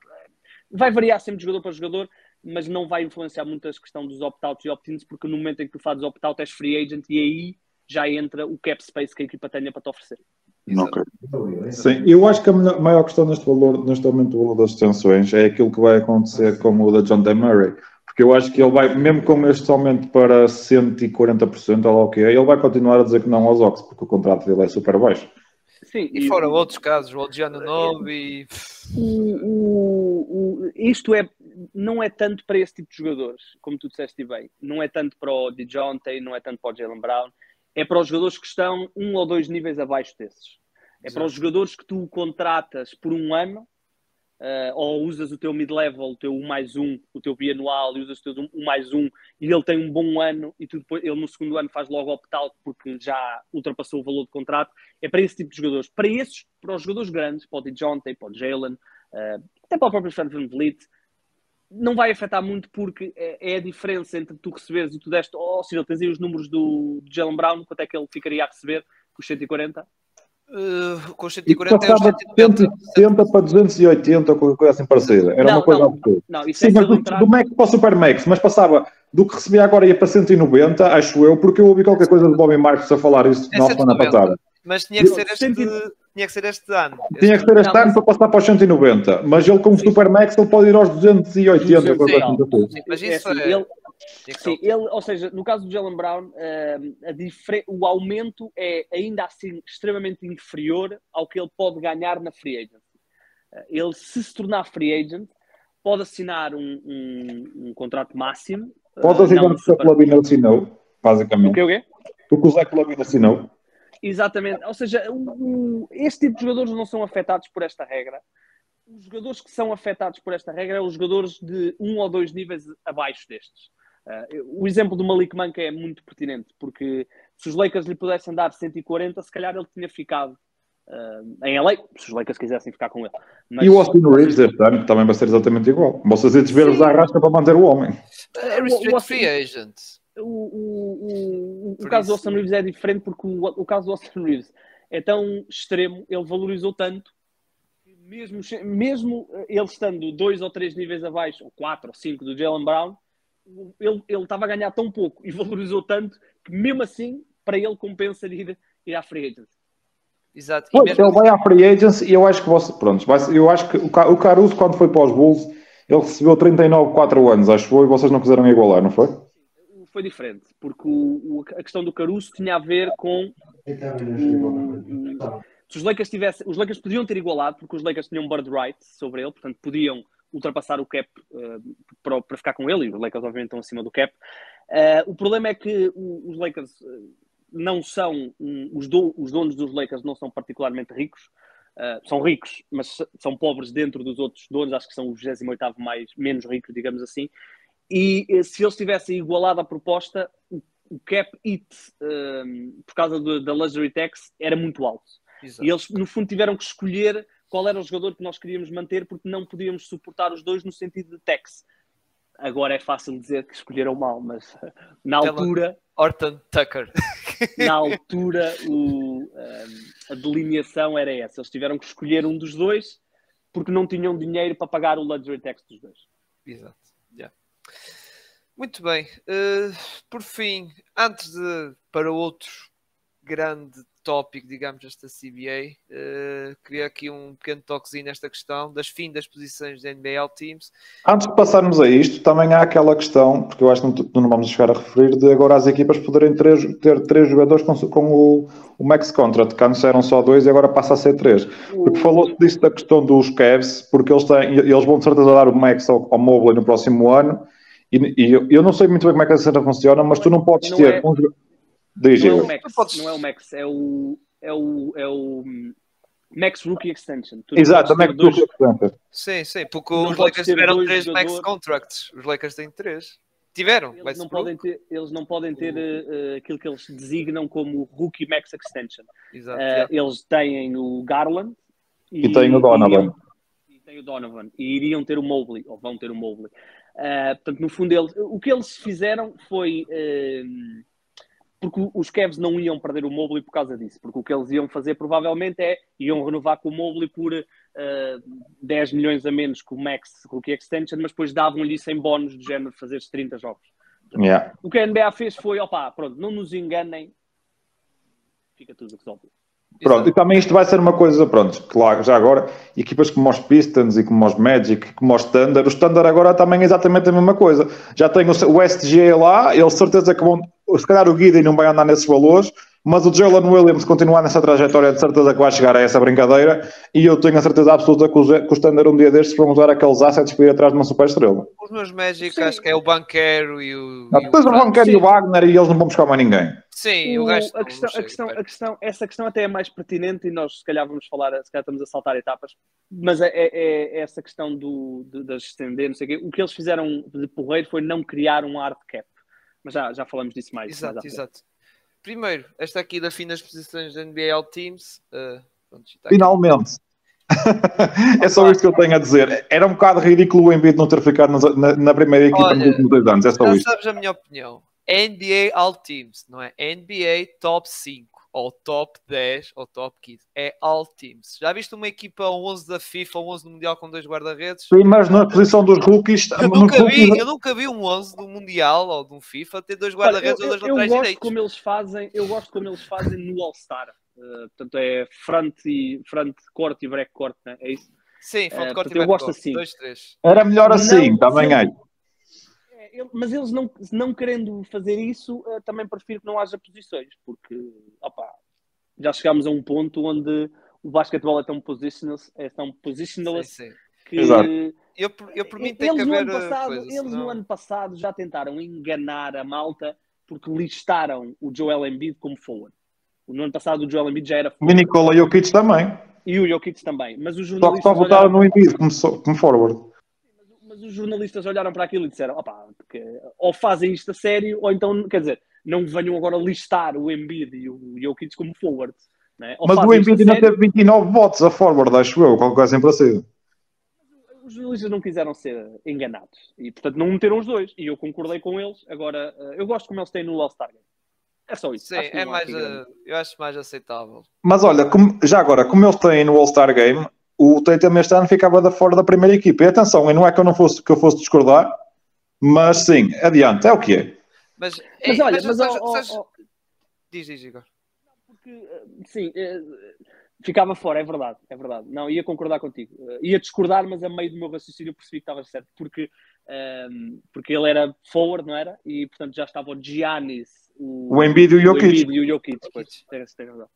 E, e, e, a questão é que eu acho que isto foi um bocado birra, digamos, um bocado chorinho, digamos. O meu gato hoje está muito, quer muita fama hoje. que quer eh, muita birra dos jogadores e por causa da questão do Embiid o Kits e isso. E agora não sei se com isto vai criar outra birra, porque pronto. Vamos ver, vamos ver. Eu estou aqui já aqui a, é, a entrar a futurologia. Há jogadores que podem sair prejudicados com esta brincadeira. Exato, porque porque, porque vai haver porque as posi... é um pau de dois bicos, porque vai, vão haver jogadores que podem ficar de fora das All NBAs porque vão, vamos imaginar que agora, em vez de entrarem só três postos, portanto, vamos imaginar este ano o Sabonis, o Jokic e o Embiid, entram mais dois postos. E vamos imaginar, vamos imaginar que o Carlos Anthony Towns tinha feito sim, um ano sim. do Caraças e que o Jared Allen tinha feito um ano do Caraças também. Entravam mais dois, provavelmente iam haver dois bases que iam perder lugares na NBA.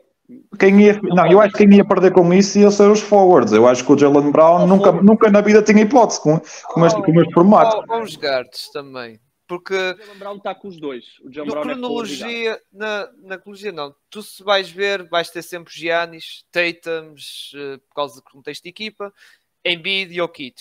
Vais ter esses quatro. Se um Kevin Durant estiver lá metido, não tens bases. Não tens bases. E vais dizer assim, e o Curry? E o Doncic? E diz... O Curry? Se jogasse melhor. Estás a ver? Não, é que pode entrar essa discussão, estás a ver? É, que é um PAL team sem bases? Como é que é isto? Ah, mas isso, não, isso, não, isso acaba por não ser uh, muito choque, porque lá está, é como o pessoal diz, depois quando chegas ao final da carreira, tu tens 17 seleções para All-NBA, como tem o LeBron que agora tem 19, e não tem quantas é que é first team, outras second team e third team. Isso é. Então, então porquê é que estás a embirrar com o Embiid não ser first team? Não, eu apenas acho que foi ridículo, Eu acho que a, a, então. minha cena, a minha cena é que é ridículo o to, não ter não, o top Não, olha, olha, ouve o que tu disseste. Olha, no final das contas não interessa ser primeiro, segundo e terceiro. Então porque é que estás a embirrar para o Embiid estar em segundo? Não, não, eu não estou a embirrar com, não é embirrar com o Embiid estar em segundo. Eu acho que com essas brincadeiras tu não eleges os 15 melhores jogadores da NBA, é só isso. Pronto, mas é tal coisa. Isso, eu... Cirilo, sabes o que é que tu este ano podias ter? Tu podias ter o MVP fora mas atenção, vamos... já tiveste isso. Ainda vais ter. Olha, eu, eu posso apostar contigo que vai ter. Já tiveste um caso de um defensor mas do lado. A NBA quer, a NBA na, quer na restringir. Defesa... Mas a NBA quer restringir o ridículo que é, Exato. ou que pode ser, o MVP deste ano estar na second team. Portanto... Eu acho que vai, eu, e já te digo desde já que, opa, que saiu o, que saiu do, do time Bontemps, eu depois ouvi o, o Up Collective deles com o Brian Windhorst e com o time McMahon e aquilo que eu ouvi é que aquilo que se pensa é que o, isto, isto, basicamente o prémio é do Embiid para perder. Porque daquilo que eu ouvi, do, do ouvi no podcast eles a discutir, daquilo que eles vão falando à, à volta da liga, é que eles, a convicção é de que o Embiid vai ganhar o prémio. E eu não, eu não me choca que haja mais votos para o Jokic na first team do que para o Embiid, percebes?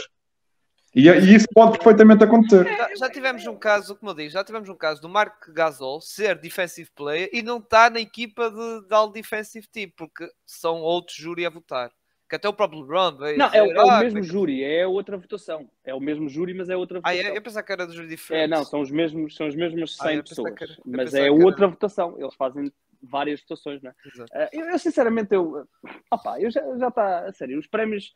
Uh, eu não ligo muito aos prémios e ligo mais até às All NBAs e, e o meu, eu só não gosto que o dinheiro dos jogadores esteja associado às, às All NBAs. Eu não gosto disso porque uh, há sempre pessoas que vão ser prejudicadas e há sempre pessoas que são prejudicadas. Por exemplo, o caso do Jalen Brown. O Jalen Brown, num ano normal, era, era All NBA na, na equipa. Uh, era All NBA. O ano que ele está a fazer, se nós olharmos uh, para os números de eficiência, o Jalen Brown está melhor que o Jason Tatum. Uh, mas quem vai ser All-NBA vai ser o Jason Tatum e se calhar o Jalen Brown não vai ser. Portanto, eu, tudo o que possa causar uh, paridade, para mim, estou a favor e, portanto, Sim. se eles acham que, que, as posições não são interessantes. Vamos andar. Uh, Gonçalo, não comentaste, não? Já sei. Não, tenho só uma dúvida. Obviamente que o, o Igor falou na questão do, do All-Star ser backcourt e frontcourt. Isso tecnicamente já, é, já, é, já não há posições. Tens é, estás é apenas a definir os jogadores em dois grupos, que é o backcourt e o frontcourt. Eu não sei se, se, no que diz respeito aos All-NBAs, não sei se não poderá ser da mesma forma, em que tu, obviamente, não vais dizer eu quero um point guard, quero um, um shooting guard, um small forward, um power forward e um poste. Mas podes dizer Eu quero dois marmelos do backcourt, quero três marmãs do frontcourt e agora decidam-se. Não sei, se, atenção, não sei, não, não, não me parece que seja a um ponto de epá, quer três bi, bisontes de 2,20 metros na, na first team e quer ter dois minorcas de 1,70m na, na, na first team também, e depois o resto logo se vê. Eu não me parece que seja assim, não sei, não tô, não, vamos ver, obviamente vamos ver com o desenrolar do, do CBA e depois também contamos o CBA por completo uh, nas mãos do público, digamos, vamos, vai-se depois analisar, vai-se depois verificar essa situação. Eu não, eu não sei se não poderá ser num formato similar ao, ao, ao modelo do All-Star.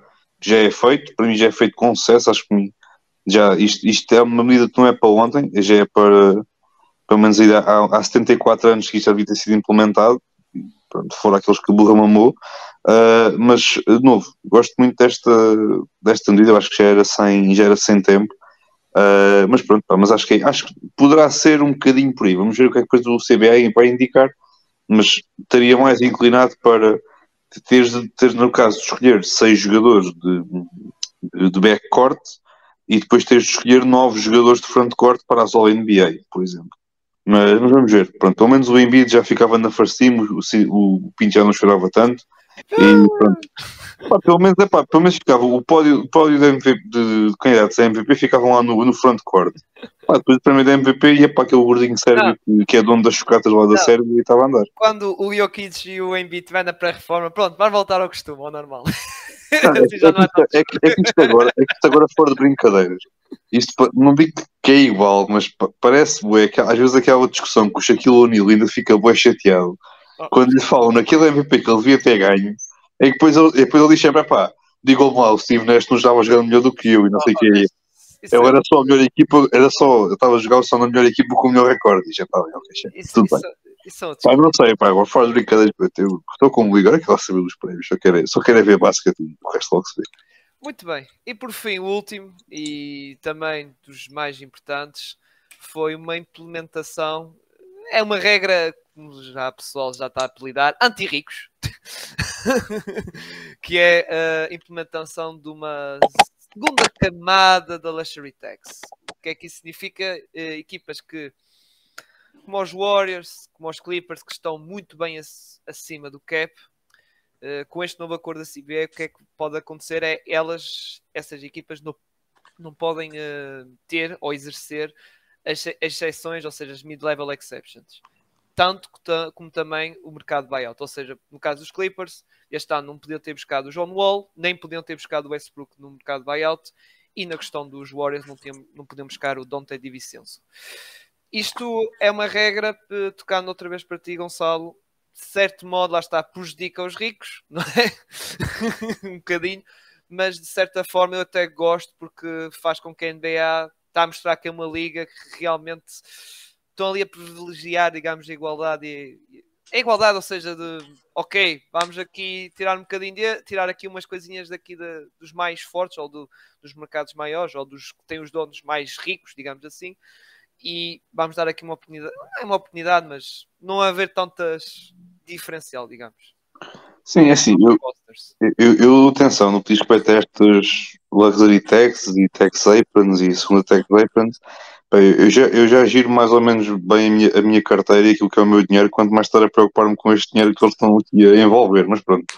Mas, pá, mas é assim, eu, eu acho que sim, pode, posso entrar muito por esse teu raciocínio, e pelo daquilo que eu entendi, portanto, eles têm, obviamente, têm o salary cap, têm o primeiro tax apron e ponto final. A partir da próxima temporada tem o salary cap, tem o tax apron e depois tem o segundo uh, tax apron, que é a partir daí, quando ultrapassado, depois há uma série de restrições que eles não podem, por exemplo, não podem ter, acho que é jogadores de two-way, uh, uh, depois o Igor também pode desenvolver mais nesse aspecto. Eu sei, que há uma série de restrições que antes eram aplicadas esta primeira tax apron e que a partir da próxima temporada vão ser aplicadas uh, estas equipas que ultrapassem esta segunda tax, uh, tax apron.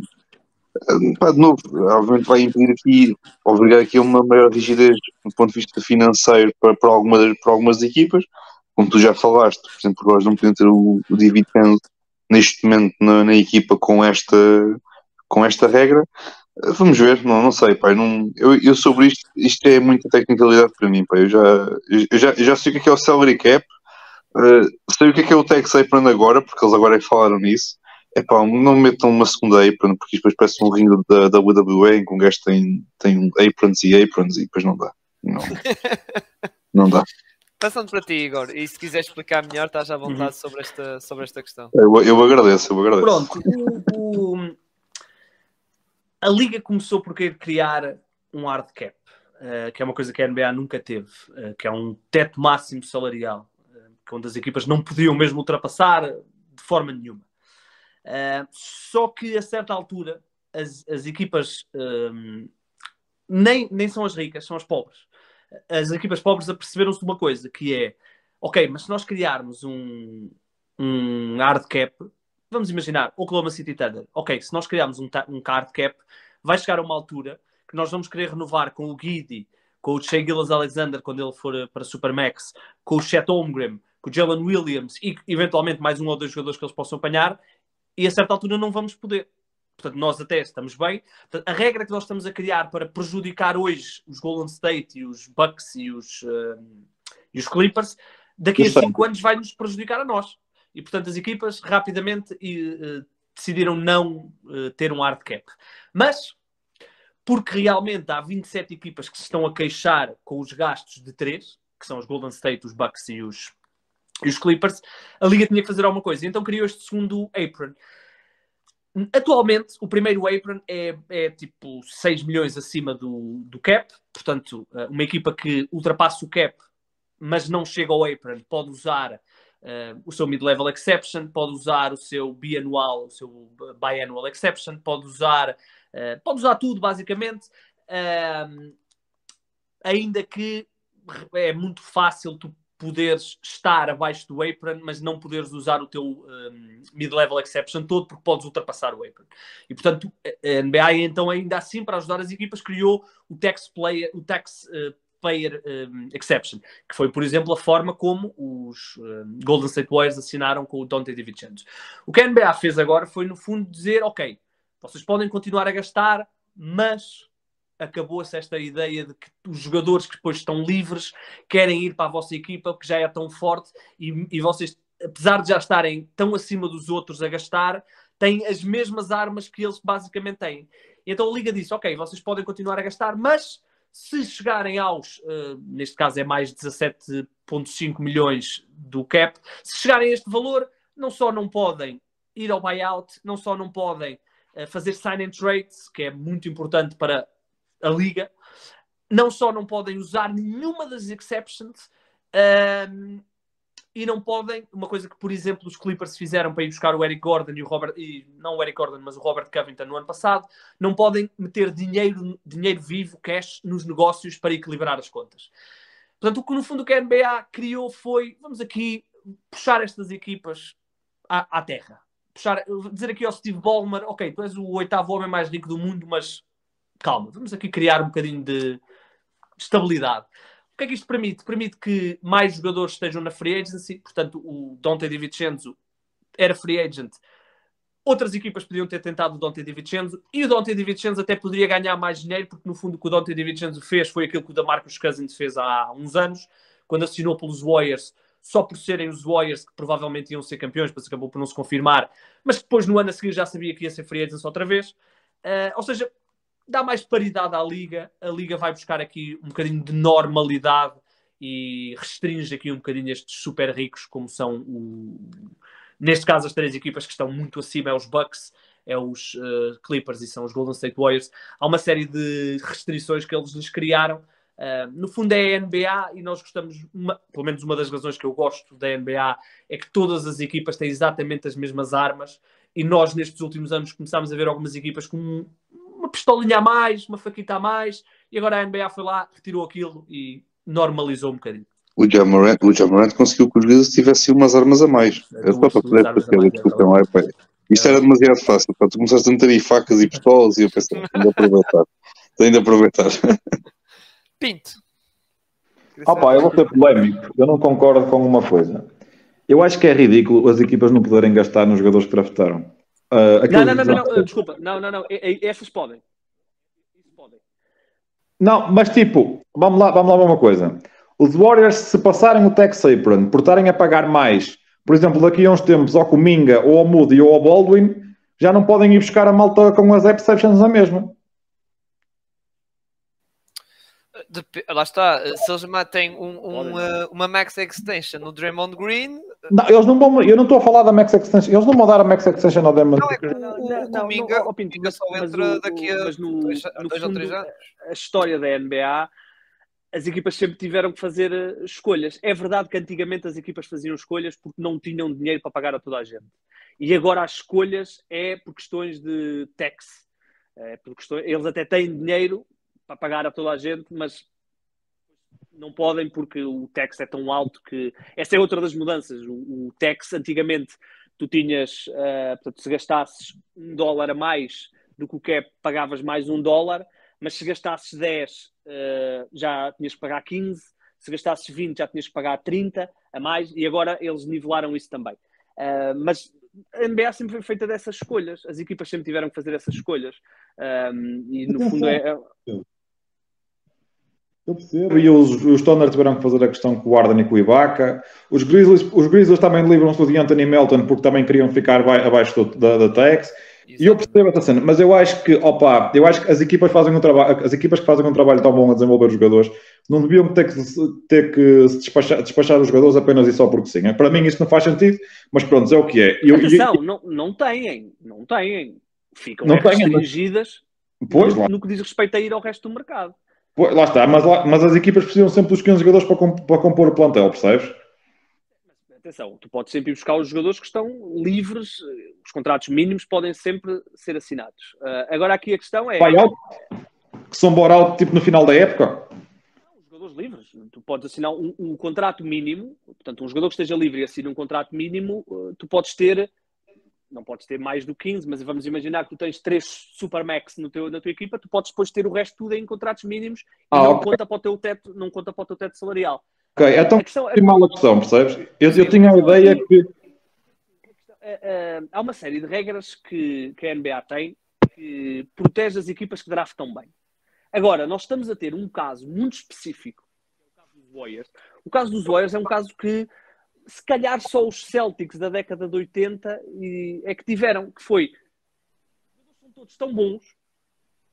Normalmente isto não acontece. Tu não, tu não consegues ir ao draft eh, buscar três max players como os Warriors têm e se calhar ou quatro agora se contarmos com o pool e eventualmente o Caminga nunca se sabe até normalmente isto não acontece ninguém tem esta sorte entre aspas os é Warriors é, um, é, é uma exceção incrível os Warriors é uma exceção incrível Exato, yeah. Sim, sim, mas é, mas é mérito, percebes? É mérito. é verdade é verdade Sim, sim, mas sim, sim. Também têm os busts. Eles também têm os busts deles. O Wiseman é um autêntico bust, por exemplo. Sim. é mérito totalmente mérito e a NBA tem armas portanto tu, tu podes tu podes assinar com essa gente toda Pois podes. não têm que escolher ninguém. Têm é que estar eh, dispostos a pagar o tax e a pagar os ordenados, e aí é outra coisa. Agora, normalmente o que tenta fazer é, que, é, dentro da regra comum, criar regras comuns. O caso dos Warriors é um caso absolutamente à parte. Ou seja, eh, nós estamos a falar de Draymond Green, Curry, Thompson, Poole. Vamos ver o que é que vai dar o Caminga e o Moody, mas para já tem quatro jogadores eles para já têm quatro jogadores, o exatamente, eles têm quatro jogadores que podiam ser max player, pelo menos três deles são. O Draymond Green não é. Se, tivesse, se há cinco anos ele não tivesse aceitado menos dinheiro para o Kevin Durant ficar, se calhar tinha sido também. E portanto, ah, eu percebo que possa prejudicar, mas Opa, é como eu te digo, eu para pós, pós Bucks e pós Clippers não, não me choca absolutamente nada. Opa, nunca, eu, eu sou muito contra as equipas que vão, pronto, que, que vão pelo caminho que principalmente os Clippers foram. Os Bucks não tanto, porque os Bucks tiveram que dar assets para ir buscar, por exemplo, o Joe Holiday, apesar de, pronto, de conseguirem ter liberado, de ser, de ter-se livre do contrato do Eric Bledsoe e de coisas parecidas. Mas pronto, aquilo foi mais orgânico do que aquilo que foi nos Clippers, percebes? Apesar dos Clippers também terem dar se calhar um asset que hoje em dia olham para trás e tiveram que dar o cheio e pronto, é o que é. E mais aquelas piques todas. Mas sim, é o que é. Opa, os, Warriors, os Warriors vão andar a chorar nos próximos tempos, principalmente o Draymond, até porque o Draymond agora, o senhor New Media, arranjando a plata, tem a plataforma dele para se tudo e mais alguma coisa. Opa, eu, eu, mas lá está. Eu concordo, até porque concordo até certo ponto, porque acho que aquilo que os Clippers faziam de gastar por gastar e muitas vezes em jogadores que não eram formados em casa, digamos, era, era algo que eu não concordava, e, e principalmente agora os Sixers também vão, vão, levar, vão levar pancada com isso, porque eles vão reassinar com o Warden. O pessoal pode tirar a ideia, não, o Warden não vai para Houston, a gente vai re, reassinar com o Warden, se calhar por valores acima daquilo que devia, que devia de ser, vamos ter que pagar ao Maxey e, vai, e, e, vamos, e vamos também para essa brincadeira, porque o, o, Murray já andou a fazer ginástica para ficar este ano abaixo do, do e pagar repeaters Tex nas próximas épocas. Pronto, é o que é. Eu não gostei de, de, de, algumas opções que foram tomadas, mas há coisas que têm que ser porque o, o Josh Harris também é um bocadinho agarrado. Mas pronto, é, é, obriga, obriga a, que, a, a que os GMs e os presidentes das Basketball Operations tenham que fazer uh, ginásticas destas e obrigam-os a trabalhar. Claro. Yeah. Não, o, o, que obriga no fundo é. Ou o que limita no fundo é que o, o dono mais disposto a pagar tax, porque os Clippers, que estão a gastar, uh, a rondar o meio bilhão em ordenados por ano, uh, eles iam chegar ao próximo verão e iam poder voltar a usar uma, uma taxpayer, uh, uma tax, taxpayer exception e uma biannual exception. Ou seja, no fundo, o que eles estão a tentar fazer é donos, porque nós, eh, na década de 80, 90 e os 2000, os donos eram basicamente todos iguais. Havia uns um bocadinho mais ricos, outros um bocadinho mais pobres, mas eram basicamente iguais. O problema é que com a entrada do tech money, do dinheiro da, da indústria tecnológica, tivemos donos que dispararam. O Jacob Lake, o Joe Lake do, dos, dos Warriors é um deles, e obviamente o Steve Ballmer é o mais gritante de todos. Mas e agora mais. tens o Isquia nos clipes, no stand.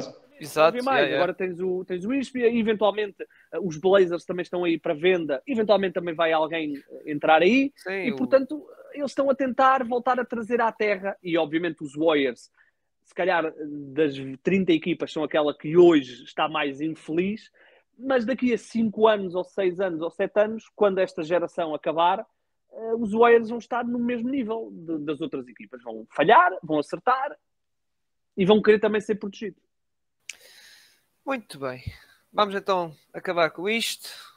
Já falámos, ah, volto a dizer, não é tudo, mas os principais... E só para, só para, só para dar aqui um bocadinho de contexto. Uh, portanto, esta CBA é para 7 anos. Uh, há uma opt-out no final de 6 e, e, vai ser acionada porque uh, esta CBA é feita com base neste valor da liga e daqui a 6 anos, com o um novo TV deal, o valor da liga vai ser maior e, portanto, vai ter que ser renegociado tudo outra vez. Portanto, isto é uma CBA para seis anos. Não é muito normal, nos últimos uh, eh, 30 anos, nós termos tanta paz laboral na NBA. Nós tivemos uma... Tivemos um lockout em 2011, que foi o pior lockout, uh, que, que, durou até dezembro, basicamente. Nos anos 90 tivemos uh, dois ou três quase seguidos, e portanto não é muito normal portanto é bom, portanto é bom termos, termos isto, porque ninguém quer lockouts, lockouts é a pior coisa que eu lembro perfeitamente em 2011 e em, em 99 era, era horrível, horrível nós estarmos, não vermos basquetebol e nem percebemos muito bem porquê.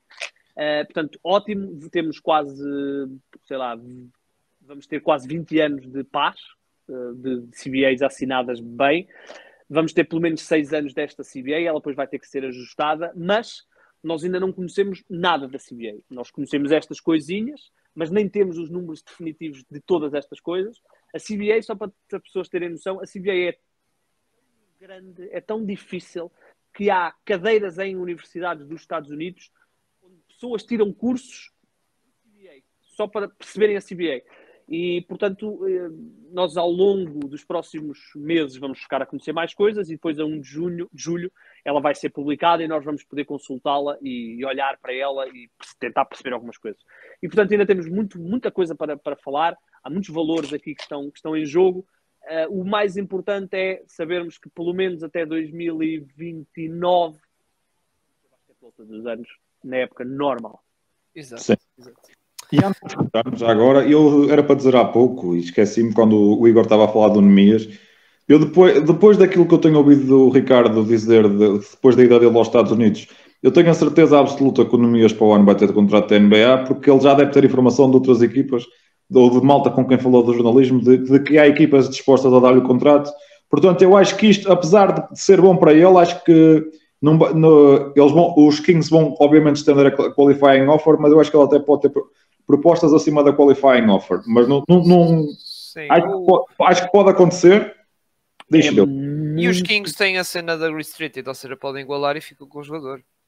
É, é- é isso. muito provável, é muito provável que ele tenha propostas superiores à qualifying offer. É, muito, muito provável. Muito, muito provável. Sim, e atenção, o, o, Nemias, porque nós já não falamos do Nemias há algum tempo, e quem tem visto o Nemias vê claramente que está ali um posto de rotação da NBA, seja onde for. É, as qualidades estão lá e ele é da, da- malta maior, é das- da, da malta maior da que tem maior capacidade de defender o bloqueio direto, e isso é uma, é uma arma muito boa na NBA de hoje em dia, porque como diz o, o Kenny da Just Smith, do Inside the NBA, tu, na- tu na NBA de hoje em dia não tens necessariamente que lançar três pontos, mas tens de ser capaz de- de defender a linha de três pontos. Ou seja, tu tens de conseguir defender o espaço e o Nemias cada vez mais está a desenvolver essa capacidade de defender o espaço. Sim, o, o, o, Nemias, eu tenho visto alguns jogos dele, ah, agora infelizmente já acabou, já acabou a época para ele. Ah, ele, ah, no início da. No ano passado e no início deste ano, tinha muitas dificuldades a defender quando havia trocas. muitas dificuldades.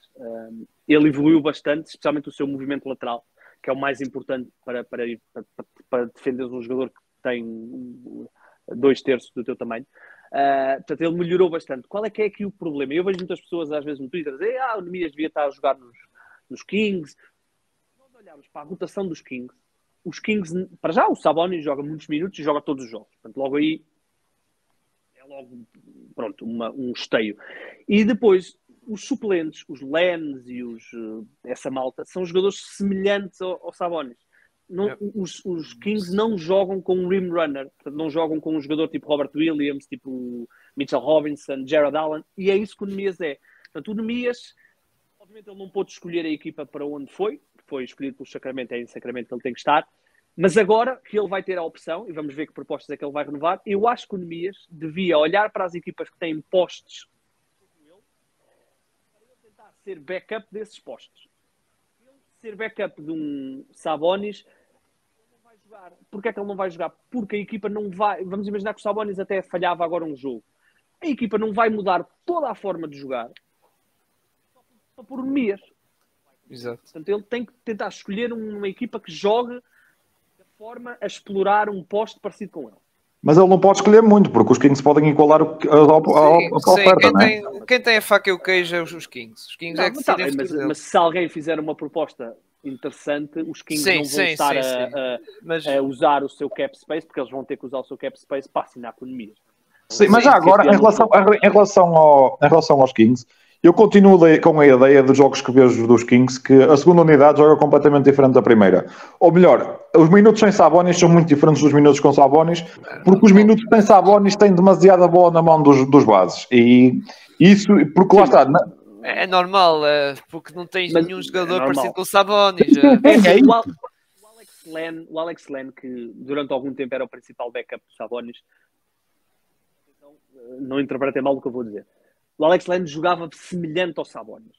Ou seja, é um jogador forte nos end-offs e é isso que eles procuram. O Nemias não é um jogador forte nisso. O Nemias é um jogador para fazer um pick and roll e cortar para o cesto e tentar um- uma bola lá em baixo.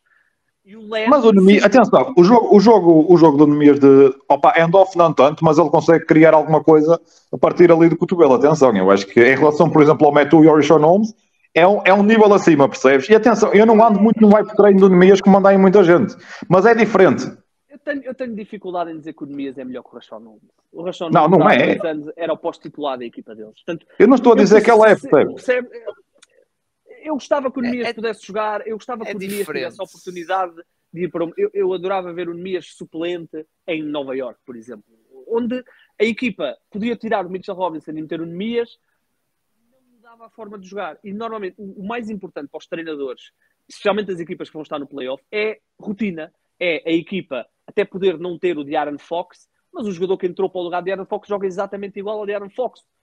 E no caso do posto ainda mais gritante é. Exato. Mas, mas o Nemias, por exemplo, Nova York não, não tem hipótese, porque eles têm, para, atrás do Robinson, tem o Artenstein e o Jericho Sims, mas eu percebi a ideia. Eu percebi a ideia. Por exemplo, ele atrás do Claxton em Brooklyn, apesar dos minutos que tem tido o Duran Sharp, percebes? Por exemplo, Sim. é isso. uma equipa que tenha um poste semelhante ao Nemias. Porque se tu meteres o Nemias como. se- Nós vemos por. Ok, está mal a dizer, mas vemos o DeAndre Jordan é totalmente diferente do Jokic e, claro, sempre que o DeAndre Jordan está em campo, os, os, os eh, Nuggets parecem a pior equipa da NBA. Oh meu, mas o DeAndre Jordan no ano passado estava nos Sixers e aquilo também era péssimo e, e tinha o guardando para jogar pick and roll. É mau- É em todo lado. Ah, o Já é Jordan é um pinheiro, pá. Aquilo é É que ele, mas é que ele não é um pinheiro que ele nem o tamanho sabe usar hoje em dia. O problema é esse. Não, Agora já ele já está acabado. já, já, Já está, tá. os joelhos já não, já não Já está acabado completamente. Aliás, já nos Brooklyn Nets notavas isso, que o Jared Allen devia ser eh, pff, indiscutivelmente titular e mesmo assim, só porque tem Esse, esse, amigos. esse, esse vai envelhecer como um dos piores negócios da NBA. A forma como os Nets, aliás, eh, um dos melhores, a forma como os Cavs se meteram no negócio de James Harden e foram buscar o Jared Allen por nada, só porque, o, só porque aqueles malta de Brooklyn o queriam mandar embora, é incrível. Estamos a falar de um jogador que All-Star. Exato, isso foi, isso, foi um, isso foi um escândalo, foi, uma, foi, uma, foi um roubo. Ele foi por uma pique de segunda. Os, os Cavs deram pique de segunda, uma pique ou duas de segunda ronda, não foi? Não, deram uma pique no primeiro. negócio, eh, Deram uma acho que eles pique não deram primeiro. pique primeira. Deram. Acho que deram uma pique primeiro porque os Nets pique- só podiam dar três. E eles tiveram que dar uma, que era a quarta. Pois, mas a pique de primeira não foi para os Nets. Ou seja, Não foi para Eles- nós, foi para os Rockets. Eles pegaram na pique dos Cavs e foi para os Rockets. Ou seja, os, os, os, o negócio do Jared Allen para os foi a Brooklyn e dar uma pica a outra pessoa. Exato, exato, porque o- os, os Nets precisavam dessa pique. Essa nessa. Os Nets precisavam dessa pique para fazer negócio para, para Houston. Mas, mas antes de fecharmos e para responder, porque eu dizia que respondi no fim, yeah, estou preocupado para o jogo logo com Boston e eu acho que Boston é o pior matchup para a Filadélfia no, em playoff. Já falei com isso, com isso com o Igor no Afunda na quinta-feira e falei ainda hoje com o Gonçalo. Preferia jogar com os Bucks do que jogar com os Celtics. Os Celtics têm mais, mais, mais variabilidade em termos de 5 e têm muita mais capacidade para, para expor a equipa dos Sixers. Mas é o que é, temos que jogar contra eles quatro, quatro vezes na fase regular, portanto é o que é. Muito bem. Eu estive a, a confirmar, foi uma pique de primeira ronda, mas era do- dos Bucks e foi a pique também de segunda ronda também. Mas a pique de segunda ronda Ah, foi para pois, eu sabia que eles não tinham dado a pique deles, porque as piques deles eles, envolve, eles deram-nos agora. Exato. A, negócio pique, a, pique, a, pique, a pique era, dos, era dos Milwaukee Bucks. Ou seja, eles pegaram na pique Milwaukee Bucks e, e deram para os Nets para dar para vai- os Rockets. E, e- e- e estamos a falar de uma pique que nós sabemos que vai estar para ir no 29, 28, 30. Exato, exato, exato. E, e agora parabéns ao, ao Glenn Rivers pela masterclass no terceiro período. Foi, foi bonito de se ver. Muito bem, vamos fechar isto aqui. O podcast já vai quase duas horas. E agora vou estar aqui a fazer um momento de publicidade, que é fazer o lugar de Marcos, coitado. O homem, como eu disse, disse, não tem luz para aparecer aqui. Sigam então nossas redes sociais, eh, Twitter Instagram. Subscrevam o nosso canal no, no YouTube e na Twitch. Se preferirem versão áudio, eh, Spotify, Apple Podcast, Google Podcast, Anchor. Deixem lá estrelinhas e críticas, essas coisas todas giras. Também agradecer aos nossos parceiros que lá está, fazem também a partilha dos nossos episódios. eh, mais NBA, Facebook, também lá está, é, é- como diz o nome, é conteúdo da NBA e também partilham os nossos episódios na página do Facebook, os nossos episódios, episódios relacionados com a NBA, obviamente. E no Instagram temos a Basketball Notícias, que é o basquetebol nacional. eh, lá está, resumos, highlights, tudo e mais alguma coisa, informações, rumores, tudo lá, em que também essa página também com muito obrigado ao que gera essa página também faz eh, a partilha desses episódios pessoalmente focados no basquetebol nacional, como vai ser amanhã aqui o, o Gonçalo a fazer as All Teams com um convidado também eh, especial. Igor, mais uma vez, muito obrigado por estás cá. É sempre um prazer, lá está. Pessoal do Afunda, como, tu- como tu sabes, já vem cá muitas vezes. Nós já fomos aí também, não é? Aliás, verdade, é ultimamente tivemos, eh, fomos quase todos.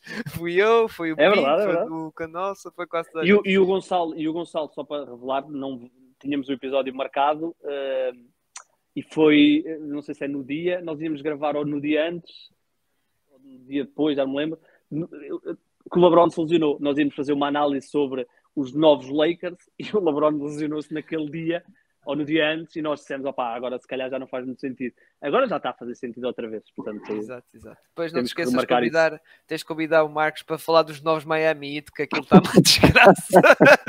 Coitado. Ah, É, pá, é, é, porque para ele, já- é porque para ele já acabou uns meses, pá, coitado. Deixa, deixa estar o rapaz.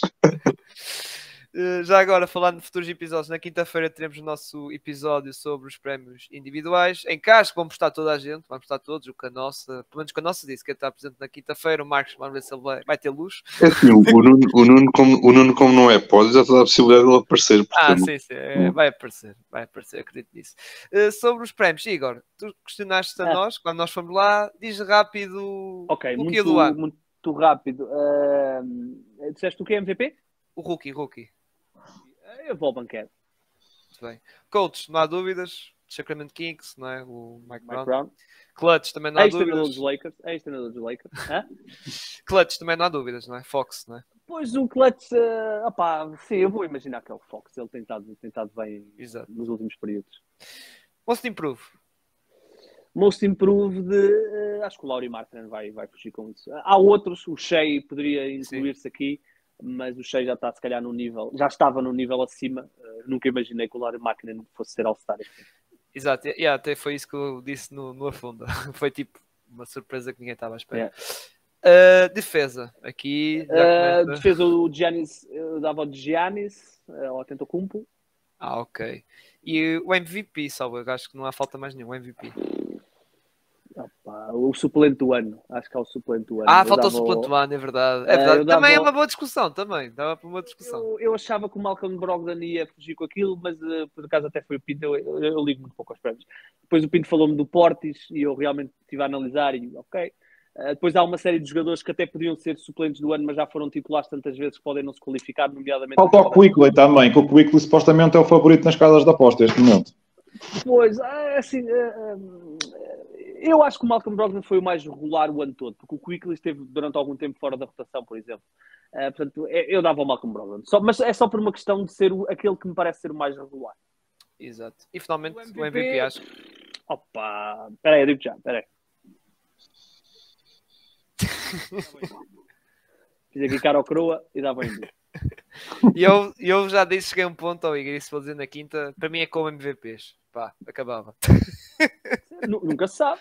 Exato. Olha, Paul, olha, eh, Tu viste na pole. Por ficaram dois. pontos, é verdade, é verdade. Aquilo foi incrível, porque saiu à hora que eu e o Igor estávamos a gravar, aquilo foi incrível. Ó, por dois votozinhos, basta uma alteração ali de segundo para terceiro. Aquilo o, Bri- o Brian Windhorst, ele deu o terceiro ao Jokic e o segundo ao Embiid. Se tivesse trocado a, a ordem, já Exato, dava ao contrário. Já, Outra coisa, há outra coisa, que a sondagem eh, que é feita pelo Tim Bontemps, ele não tem exatamente os 100 votantes. Ele tem uma amostra dos 100 votantes. E eu sei que pelo menos um do- das pessoas da amostra, que é o, o Tim McMahon, que, que também participa no, no, no Collective, o Tim McMahon não tem voto. E o Tim McMahon votou no Jokic. E, portanto, esses pontos do Jokic, na realidade, não existem porque não vota. Portanto, provavelmente o Embiid tem uma vantagem superior aos, aos, dois, aos sim, dois Os únicos dois votos que nós conhecemos ao dia de hoje têm o Yannis em primeiro, que é o do Perkins e o do, e o do Kevin Epá, O'Connor. mas, mas o Perkins muda de MVP como quem muda de cuecas. Também é o Perkins. Pronto, Ah, mais não digo, não é? não- não- o Perkins faz-me lembrar o Pedro Guerra. Podiam, podiam pôr. eh, Opa, em vez de ser o Perks a votar, podiam pôr o Chico, pá, o Chico da Funda. Olha, darem um voto ao Kendrick Perkins é Mostra a credibilidade do prémio, não é? uma cena, meu. Mas Dava ao Chico. porquê? Não digo a mim porque eu sou um- não sou nada, mas dão ao Chico, pá, aquele é que. Opa, e eles têm tanta coisa boa a comentar na ESPN e vão lá meter o, o Perkins. Nem que fosse a O JJ Redick é talvez o melhor comentador dos últimos 20 anos da ESPN. E eles metem o Kendrick Perkins a, a a- a debater com, com o JJ Redick. Eu acho que até baixa ao nível do JJ Redick. O JJ Redick houve lá um, uma- um, um dos first takes que ele se irritou e depois até veio pedir desculpa no Old Man and the Tree porque ele já estava. tipo, É ridículo debater com o Perkins, é debater com uma parede, esquece, não vale a pena. Esquece, A certa altura, a embirra. certa altura, a certa altura, eh, o Perkins, na discussão do MVP, a certa altura, o Perkins deu, eh, ele não disse isto, mas deu a entender que o Jokic, o Steve Nash, o Larry, não, não era o Larry Bird, era O Dirk Nowitzki. Dirk Nowitzki. Só tinham um ganho porque os Eram votantes no prémio eram maioritariamente brancos e queriam que ganhasse um branco. Não. Quando a, quando a discussão chega a este nível, Enfim. Enfim. Vamos lá fechar isto, maltinha. Grande abraço a todos. Igor,